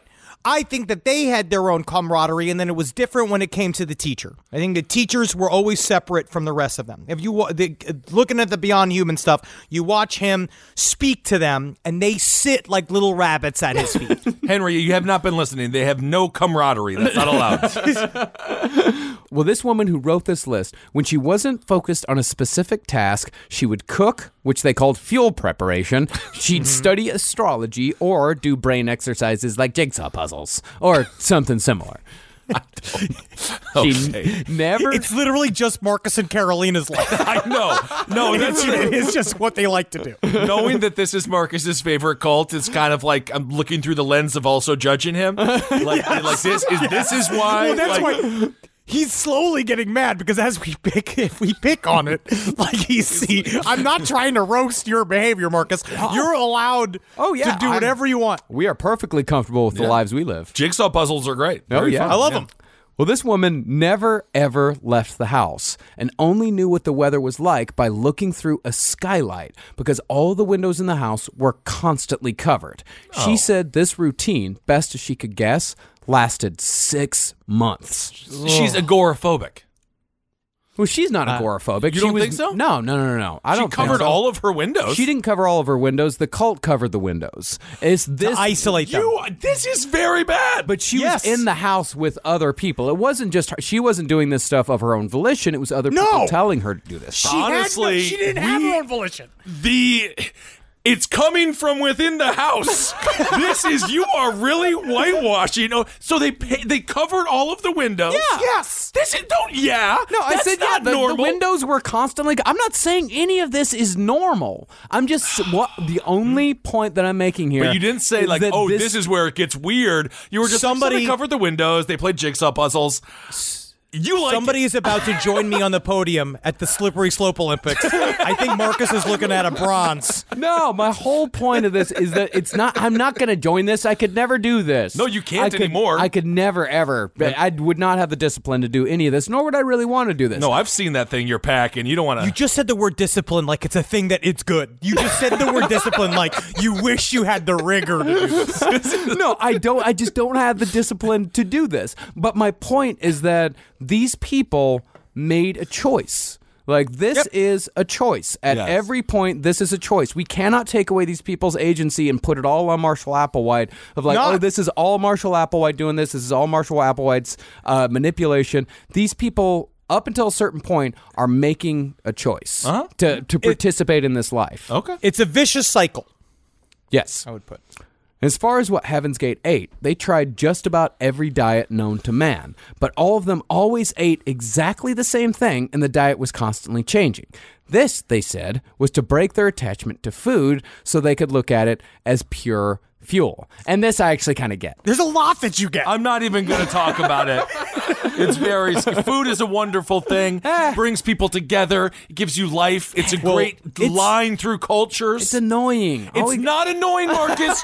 you need food. And food is a I know. wonderful thing. I know I need He food, does but I gotta eat it like three times a day. I'm hungry right now, and I don't want to be. Dog meat and I broke it down yesterday. Dogmeat does he does ascribe more and and and puts more of a values kind of qualification on a monastic lifestyle than somebody like me. I'm a bacchanalian, Yeah. right? I like I believe in the pleasures of the flesh. That is why I lean I lean towards the idea. That's why I'm a Satanist because I believe in the idea of I all of the things that are good. I want it now. I don't want it in the afterlife. I fuck the afterlife because the afterlife doesn't exist where I believe Marcus uh, uh, does adhere closely closer to the idea that this lifestyle, like a, a, a more sparse lifestyle, a more pure lifestyle, helps your brain be uncluttered. Okay, Henry, you're going to hell. Marcus, I don't know where you're going to end up. This is about eating food. I need you to just enjoy it. It's nice. It brings you together. Learn different cultures through food. No, I, I I enjoy food. I just you know I- I wish I could just sort of enjoy food when I want to enjoy food, not enjoy food when my body tells me I have to eat food. You're an insane person. Well, Heaven's Gate. Sometimes the diet would be vegetarian, sometimes it would be fruitarian, and sometimes they would do water or juice fasts. And when they needed to quote unquote cleanse, they would drink a concoction of cayenne peppers coupled with enemas. Got to get it out. Wait. Gotta get it out. Oh, but is the cayenne pepper in the enema? No, they're drinking cayenne no. pepper. Oh God! No, they're not Okay. doing the hot seat. They're not doing hot seat. Tip, tip. It's very. That's a very Is that the controversial LA term for cayenne pepper enema? The old hot seat. They uh, did the, the very standard. It's water. It's water with cayenne pepper and maple syrup in it that Yeah. they they drink every morning. That it's like a fast. Yeah, yeah. Oh, I, I I have heard that that's still in vogue. Like Goop talks about it. That's still something that I've heard about to this day. Yeah. But even though their diet was strict, no one was ever malnourished and no one ever got sick from these diets. The point was not to break these people down because they do that. Uh, starvation is something that's done a lot of times with cults. The point was to make eating a bland, monotonous task, like filling up a car with gas. And you would need to be a type of person anyway to want to live this life. Yeah. So th- that that's why this that's why they were even there is because they were into this. I wouldn't last 15 seconds. No. I don't like camping. First of all, I don't even like camping. And I like food. I can just see one of them taking a bite of a of um stuffed crust pizza Mm-hmm. and then beginning at the stuffed crust all of a sudden the screen becomes light and all of a sudden there's color in the Like world Pleasantville? like pleasantville and they're just like wow What? there is something out there Well, for Applewhite and Nettles, enjoying food was on the same wavelength as engaging in sex because these two things were linked to a mammalian existence. Next level beings didn't even think about eating or fucking, so the group should do the same. any idea how the next level beings procreate They don't. Don't.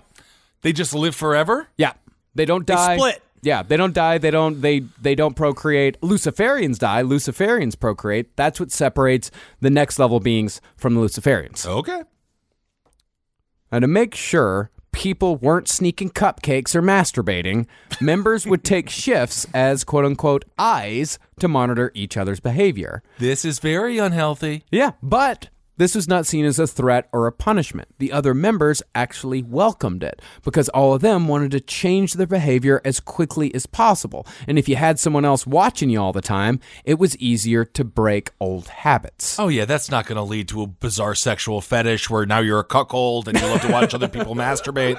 Honestly, I feel like you could probably work up a little inner thing being like, let me get one out. Wouldn't it be better if I just got this out? And then you just watch him do it. You know Yeah. what I mean? And then he watches you do it. Yeah. Seriously, like what Aaron Hernandez used to do with the quarterback when he was in high school. Yeah. Isn't that uh, new Netflix documentary pretty good? It is pretty good. I liked it. I recommend it. The Aaron Hernandez documentary. Yeah. I'll be watching it for sad stories. Yeah. Yeah, it's pretty good. I liked it.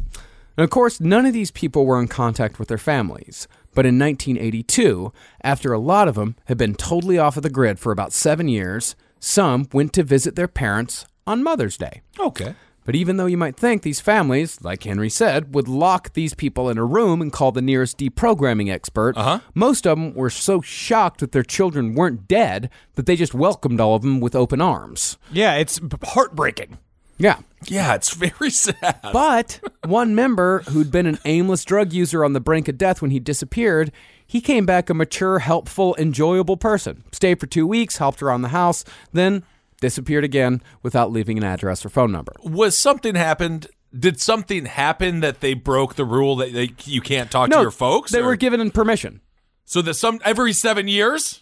They got messaging from up top that they should all go and say hello to their families because up until this point, they're still weaning people off of their human relationships. So they like to pretend that they're totally cool with people coming and going. Mm. So what they did was schedule a visit that everyone can go do just to see how cool they were. Just to see how, like, no, look, we're not forcing you to stay. You can leave anytime you want, even though the insinuation was like, but you'll come back and we're going to get right back into this. But this is me showing you how cool I am that I'm allowing you to do this. Right. Okay. And this was not like a proselytizing trip. When these people were asked where they'd been and what they'd been doing, they would give only vague answers about learning computer technology. And they would hmm. refuse to talk about their day to day. Like, this was just the people at this point, like the people who were in the cult, that's all they wanted. They wouldn't start recruiting again for another 10 years or so. Okay. That same year, though, things took a dramatic and tragic turn for Heaven's Gate, mm. both for Marshall Applewhite and for everybody actually in the cult. In May of 1982, Bonnie Lou Nettles lost an eye to cancer. And three years later, she died after a long bout of liver cancer. Mm. How the hell did she get liver cancer if they're all so healthy and uh, I I mean, no, it's that's the thing is that it's not about being healthy. That's that was not their diet. That was not the reason behind the diet. The reason behind the diet was to make eating bland and as utilitarian as humanly possible. It was about hmm. finding what is the most bland combination of foods that can keep our our vehicles going from day to day to day. well, if they were around today, they would just have the Arby's, um, the the cheddar roast beef sandwich, which we had, and it's very bland now. Yeah, oh, it's awful. Well, is this a damning? Is this a damning uh, a t- accusation against Arby's? Saying It that is. Their flavor profiles have slipped. It's rare. Bonnie Nettles wouldn't go to a doctor, so her whole body Ah. got riddled with cancer, and she died. Even though she had a very extensive prayer, there was one of the they they all used to go and devise their own prayers. So Bonnie Nettles had a prayer that she would say, basically saying, I know that there is a gland inside of me that will grow. It will grow and heal me. and she used to do this every day for hours upon hours, praying uh-huh. to not have cancer anymore. But then it brewed. She she got it brutally, went all over her whole body. But Yeah. what Marshall Applewhite did was say, what this shows is that there is too far of a gap between how close she was to the next level spiritually, and that her body was dying off.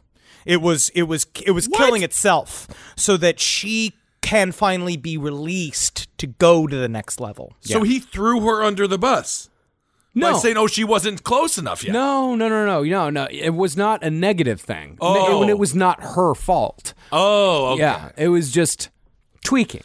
Yes. Yikes! Yeah. All right. It was it was spinning. Yes, Ah. spinning. And this right here, this is the moment when the cult turns bad. oh. Now, even though Applewhite was absolutely devastated by this development, he more or less rolled with it. I mean, he'd lost his closest friend, but he had not lost an ounce of his faith. And since T was now gone, he had to tweak the theology. Before, the line was that followers of Applewhite and Nettles would have their biological bodies transformed into the evolutionary level above human upon their entrance into the starship. No mm-hmm. dying required. Okay. Love it. Love it. But after Bonnie and Nettles passed away, everything changed. Soon after her death, Applewhite started saying that, quote, these bodies would not survive the transition. Talk also started circulating of the need to, quote, abandon the vehicle that was their human bodies. It's soft talk. They yeah. slowly but surely enters these little harmless, they're harmless statements saying that the bodies would not survive the transition, d- distancing themselves ah. from saying the actual words. Abandon the vehicle is another, like, th- it's using these terms. You create the word vehicle to say your body, you're separating yourself specifically. It is mm-hmm. all about it, making sure that we never say the word mass suicide because that would harsh some people's mellows. Right. But isn't this the time then that they should be allowed to trash the place? Have fun, smoke cigs, get whiskey, eat all the cheese you uh, want. I mean, That's really, a very good point. Uh, well, this is 1985. The suicides don't come until 1997. Get the cocaine, that 80s cocaine before it got destroyed. Well, what Applewhite told his followers was that Nettles was indeed still alive, but she had gone on to the next level, leaving her human vehicle behind in order to skid off on a UFO to the kingdom. Hmm. Furthermore, Applewhite said that he was still in constant contact with Nettles. The chain of mind had not been broken, and anything Applewhite said was supposedly coming straight from Nettles. And this was wildly fucking convenient for Applewhite. No kidding. See, if his followers did indeed believe in the evolutionary level above human, and believed that Nettles and Applewhite were inhabited by alien God and alien Jesus, they also had to believe Applewhite's story that Bonnie Nettles had reached the next level. And so, if they believed that she had reached the next level, then it followed that everything she said through Applewhite was now extra super special true, because she was now living everyone's ultimate goal. They could have made so much money on Wall Street during this time. It was a great boom for the economy in the mid 80s. Well, for certain people. For that's what these for nerds.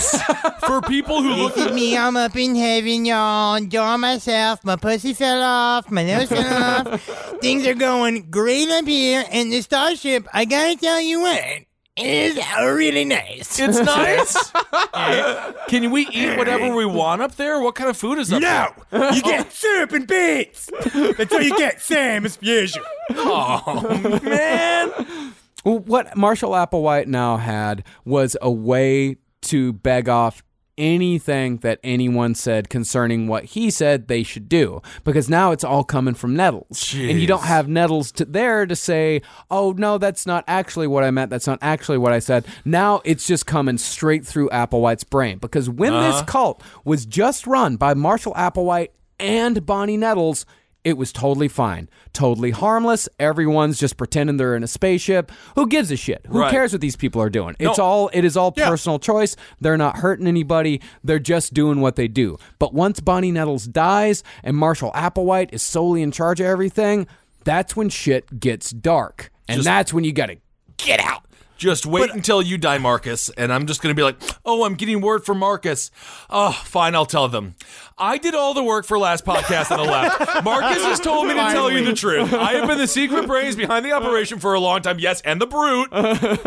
But then I wonder if they did not, because while she was dying, they had their private meetings and she was kept af- away from the group as she physically deteriorated. Same thing, it was hmm. very similar to LRH when as he was dying, they put him away so they could spin they could spin all the narratives about Right. what was happening. And I wonder if there was not some discussion about where are we taking this thing. And that she was because she was a true believer and did believe I'm transitioning. We are gonna we are going to talk about my body dying off so I can go. And maybe she's just like, now y'all gotta come with me. She was number one, right? She was Yes. number one. Yeah. I don't think Bonnie Nettles said you guys gonna come with me because that idea didn't come about until 1994, like 10 But she told him. Well, they, she told him though from heaven. Wait a second. so you mean their mass suicide plot didn't come together until the grunge movement? Ah, I see. Everyone was depressed. Well, in 1988, Applewhite released a pamphlet called the 88 Update. And Yep. He still got it. he mailed it out to New Age centers around America. Although it was weird that he sent out the 88 Update because the 88 Update was really just a set of guidelines for living within the group. And those guidelines hadn't really changed in 10 years. if you look that up, I think that's the most concise boil down of their inner belief system. It's good. It's a good rundown from top to bottom if you want to read and, and see what their what the way they wrote about themselves. Hmm, Okay. Then, in 1992, Applewhite recorded and released a series called Beyond Human. Cool. Broadcast on an unknown channel somewhere on old school satellite TV, Beyond Human was a 12 episode series outlining the group's beliefs. Now, I watched hmm. hours of this series, and the reason why, at first, I was like, "Why am I watching this?" Because it, it, I wanted to feel what it's like to be in their world. Like, what is it like to sit in a class, quote unquote, with Do and hear hear directly from the the, the fountain, hear from the spigot, to see have him pour into my mind, see what I can glean from this. And after hours of boredom, I started to really see uh, a pattern that I think was interesting. And so what I noticed is that every single time Marshall Applewhite would talk about the hard stuff, when he would talk about uh, his his terminology for mass suicide, the idea of abandoning the vehicle, or he'd talk about abandoning your family, or do so, he'd turn on the waterworks. So you start to see these this kind of the charismatic hold that he'd have on his his followers, where the punishment that he used to do and dole out was that we are now so emotionally close to listening to this prattling, uh, wide-eyed moron talk for hours. That when he start to cry about the stuff that was so hard for him to tell you that you, he had to do, and the burden that he had to tell you to do, mm-hmm. because it's it's gobbledygook. He started talking about how he they, one of them asked a question, but what's the difference between the mind, the soul, and the vehicle? And he started saying that the soul comes from comes from the heavens, right? It comes from the next level beyond human but it's put inside the mind. It contains the mind, which is a pillowcase filled with mind stuff. That percentages uh, are filled with Luciferian thought Uh-huh. and next level thoughts, right? But that's all inside the vehicle. So but the thing is that pillowcase- the pillowcase is full of pillowcase mind can be stuff. bigger than the body. Yay!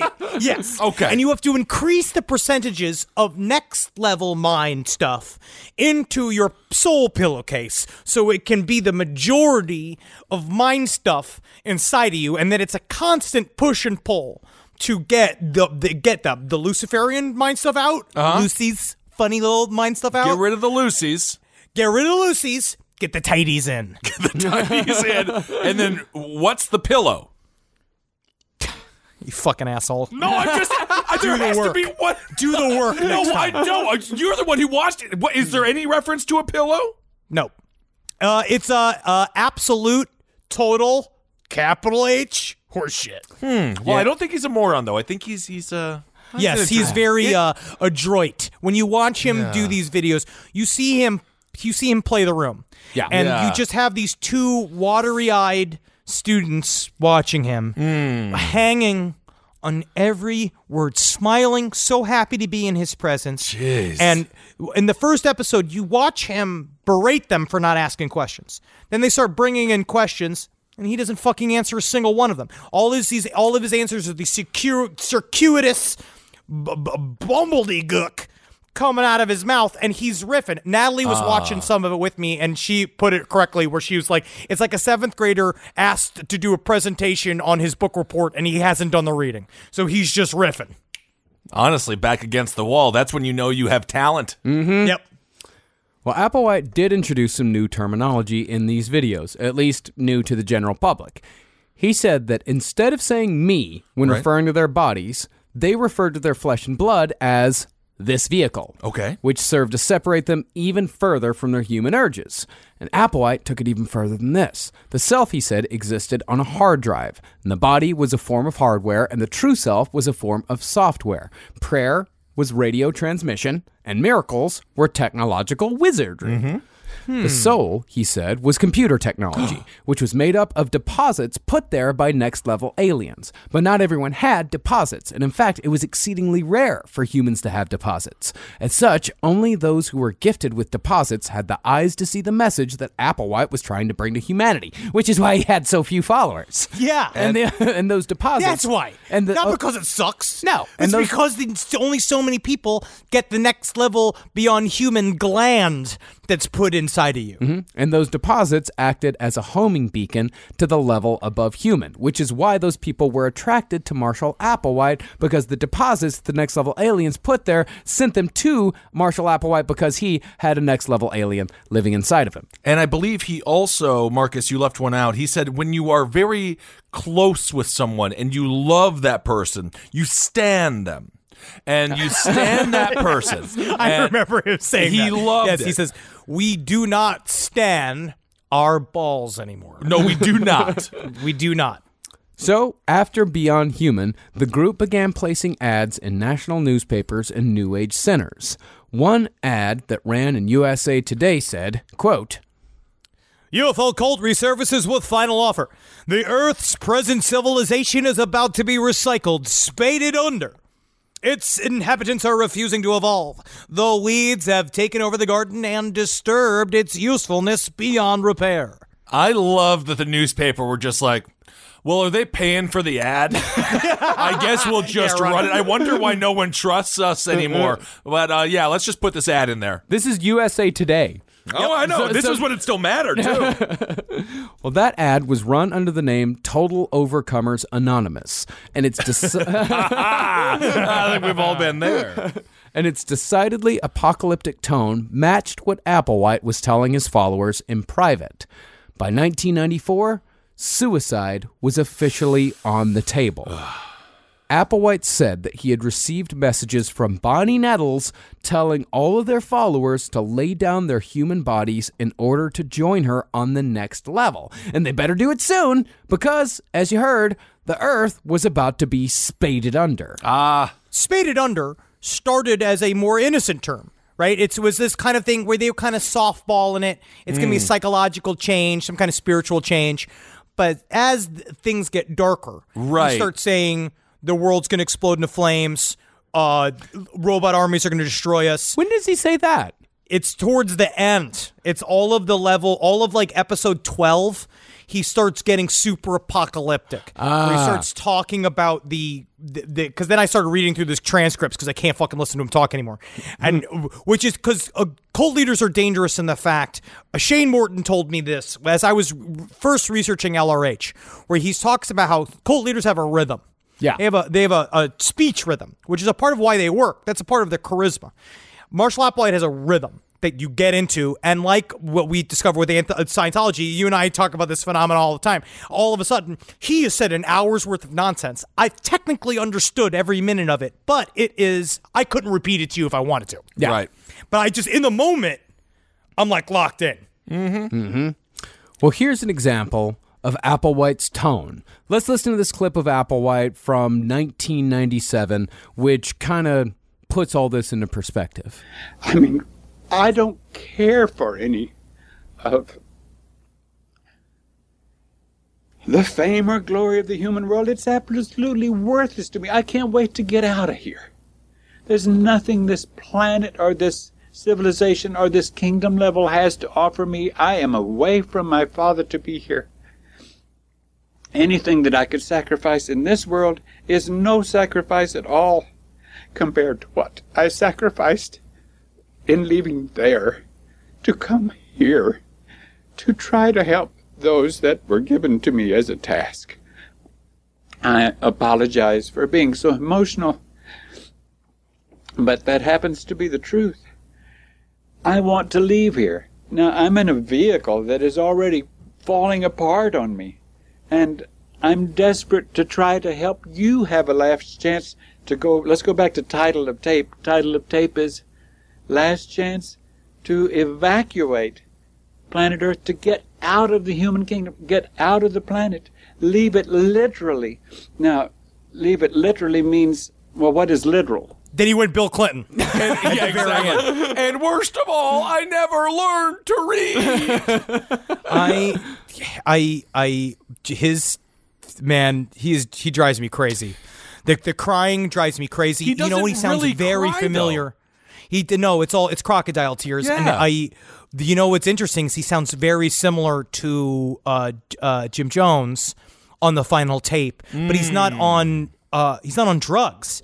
It's he does sound like maybe he's slurring a little bit. He might be on pills, but I don't think so. well, No, he might have some physical problems, right? Because he said he was breaking down and stuff like that. No, he's just not a very eloquent speaker.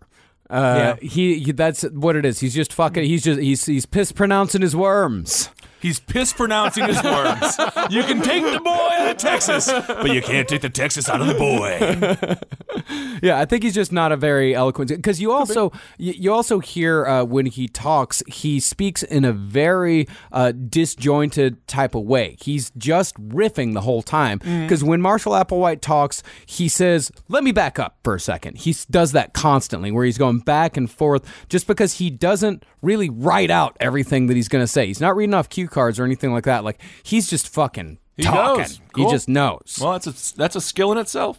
And from what was later published, most of Applewhite's followers were cool with this direction. Like, he asked them, What if we had to exit our vehicles by choice? Does anyone here have a problem with that?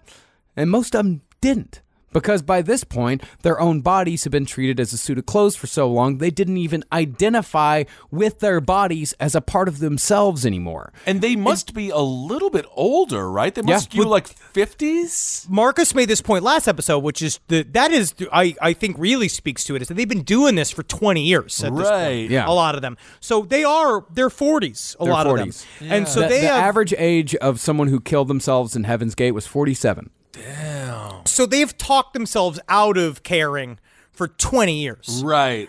And so now it's it is a little bit easier. You are not like because Jonestown was a, essentially a mass. Very, I mean, it's a complicated. We talked about it uh, to endlessly uh, on the on, when we did our series, but it's a it's a very fine line between homicide and suicide because so many people there were young family. These kids were being murdered at gunpoint. It was all of these people who had no will whatsoever, and they were being forced to do it literally because they had assault rifles being pointed at them. Hmm. Where th- these people were already kind of half resigned. Hmm.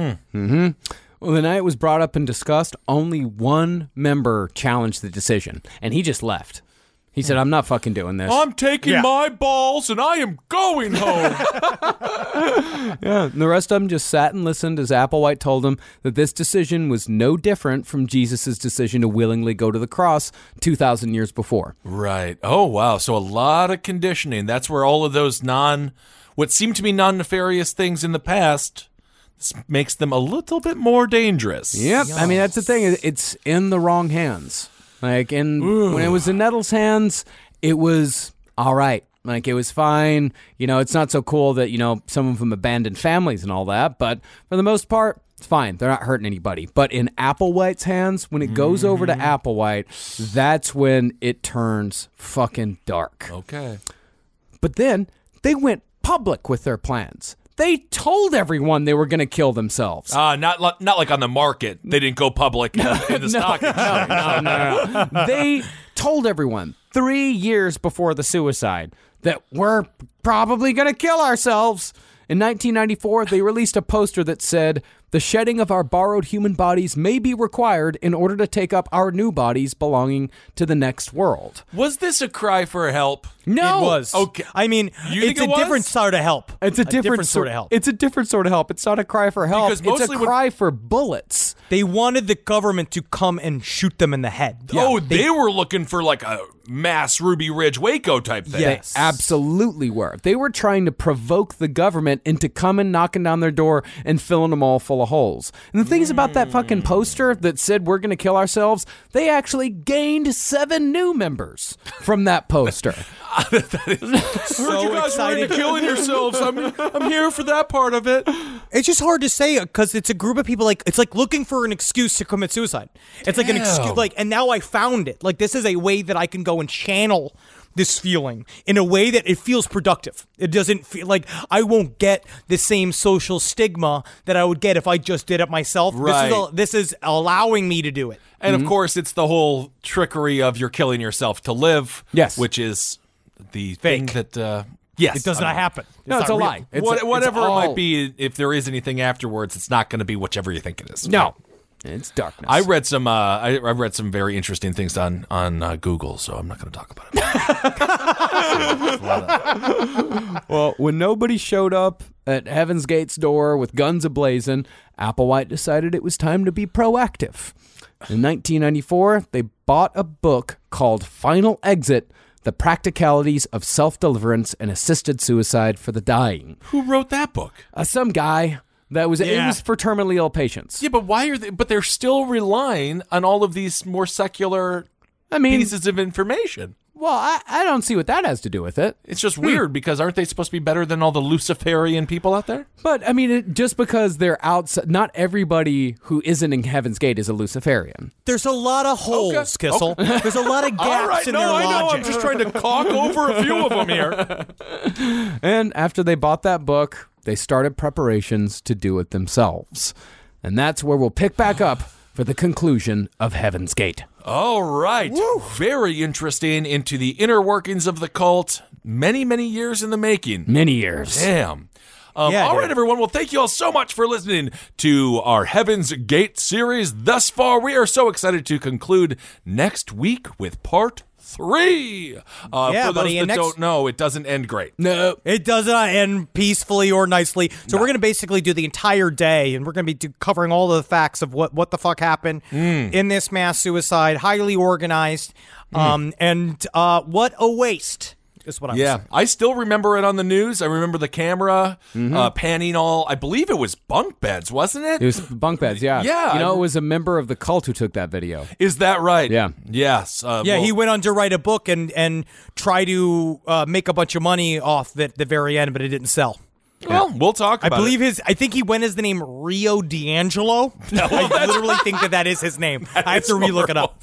What is- okay, he's a real Rio DiAngelo from the He's South. real, real South. Rio DiAngelo. Um, well, thank you all so much for listening. And we must remind you, it's February 14th, the last podcast on the left, and all the shows here at the Last Podcast Network are going exclusive to Spotify. We are so excited about that partnership, and we're excited to bring you all over there with us. And remember, you can listen to it for free. You can listen to it with a free Spotify account. You can download the podcast with a free Spotify account. It's super easy. I've moved I've all my shit over exclusively to Spotify. It works great for me. We actually uh, kind of also been in direct contact with them, and there are people t- like asking for the feature of auto download, asking for more uh, new episode notifications. We're already we're hitting them with it. We're, We're saying hitting "Just- we are we want this to be done. So we kind of have this unique opportunity where we're also directly talking to the bosses of the app. That we're just d- doing. It's weird. I mean, um, they they are nodding at us, which is very nice. And uh, speaking of Spotify, we will be in a bus on April, which will be very exciting. Why will we be why will we be in the bus? Because we're on tour and we are very excited to see you all in April on tour. Our book will be out. We all have received the copy of the book now. It's and beautiful. It's like so awesome. It's beautiful. it's kind of crazy to see the work go- into it and then come out like have the book in your hands. And we really want you to we really want you to come and see this new show. We're gonna write we're gonna write a whole brand new show. Come check us out. We are all over April, and you're gonna see us in our Spotify bus. It's just gonna be fucking hilarious. It'll be a flawless performance as always. As always, but yeah, got- we got we need a little bit of help of uh of ticket sales on some of these places. Houston, Lubbock, and Las Vegas. Come on out. Come on Get out, some y'all. tickets. Come on out. It's gonna be a great tour. Gonna be a great show. So come on out. Cannot wait to see you all. Keep on supporting all the shows here on the Last Podcast Network. No Dogs in Space, Marcus's new music show. Kind of fun, the wrestling show, breaking down the wrestling news of the week. Politics, breaking down the pol- political news of the week on Able Can Stop at page seven. Whiz Brew, um, you name it, we got it here for you. So uh, enjoy, you know, a whole bunch of different kind of information you can get right here through the wonderful lens of our friends at the Last Podcast Network. That's right. Yoff. All right, everyone, never forget, hail yourselves. Hail Satan. Hail Again. Let's do a Magoostalations. Magustalations. Okay. Just you know, you can go camping with your friends. Yeah, Marcus, just you, we can go camping. That sounds like nice. That but sounds we're not. very nice. But we're gonna we're gonna have weed. yeah. Okay. Yes, of course. and- but you know what? What we'll do?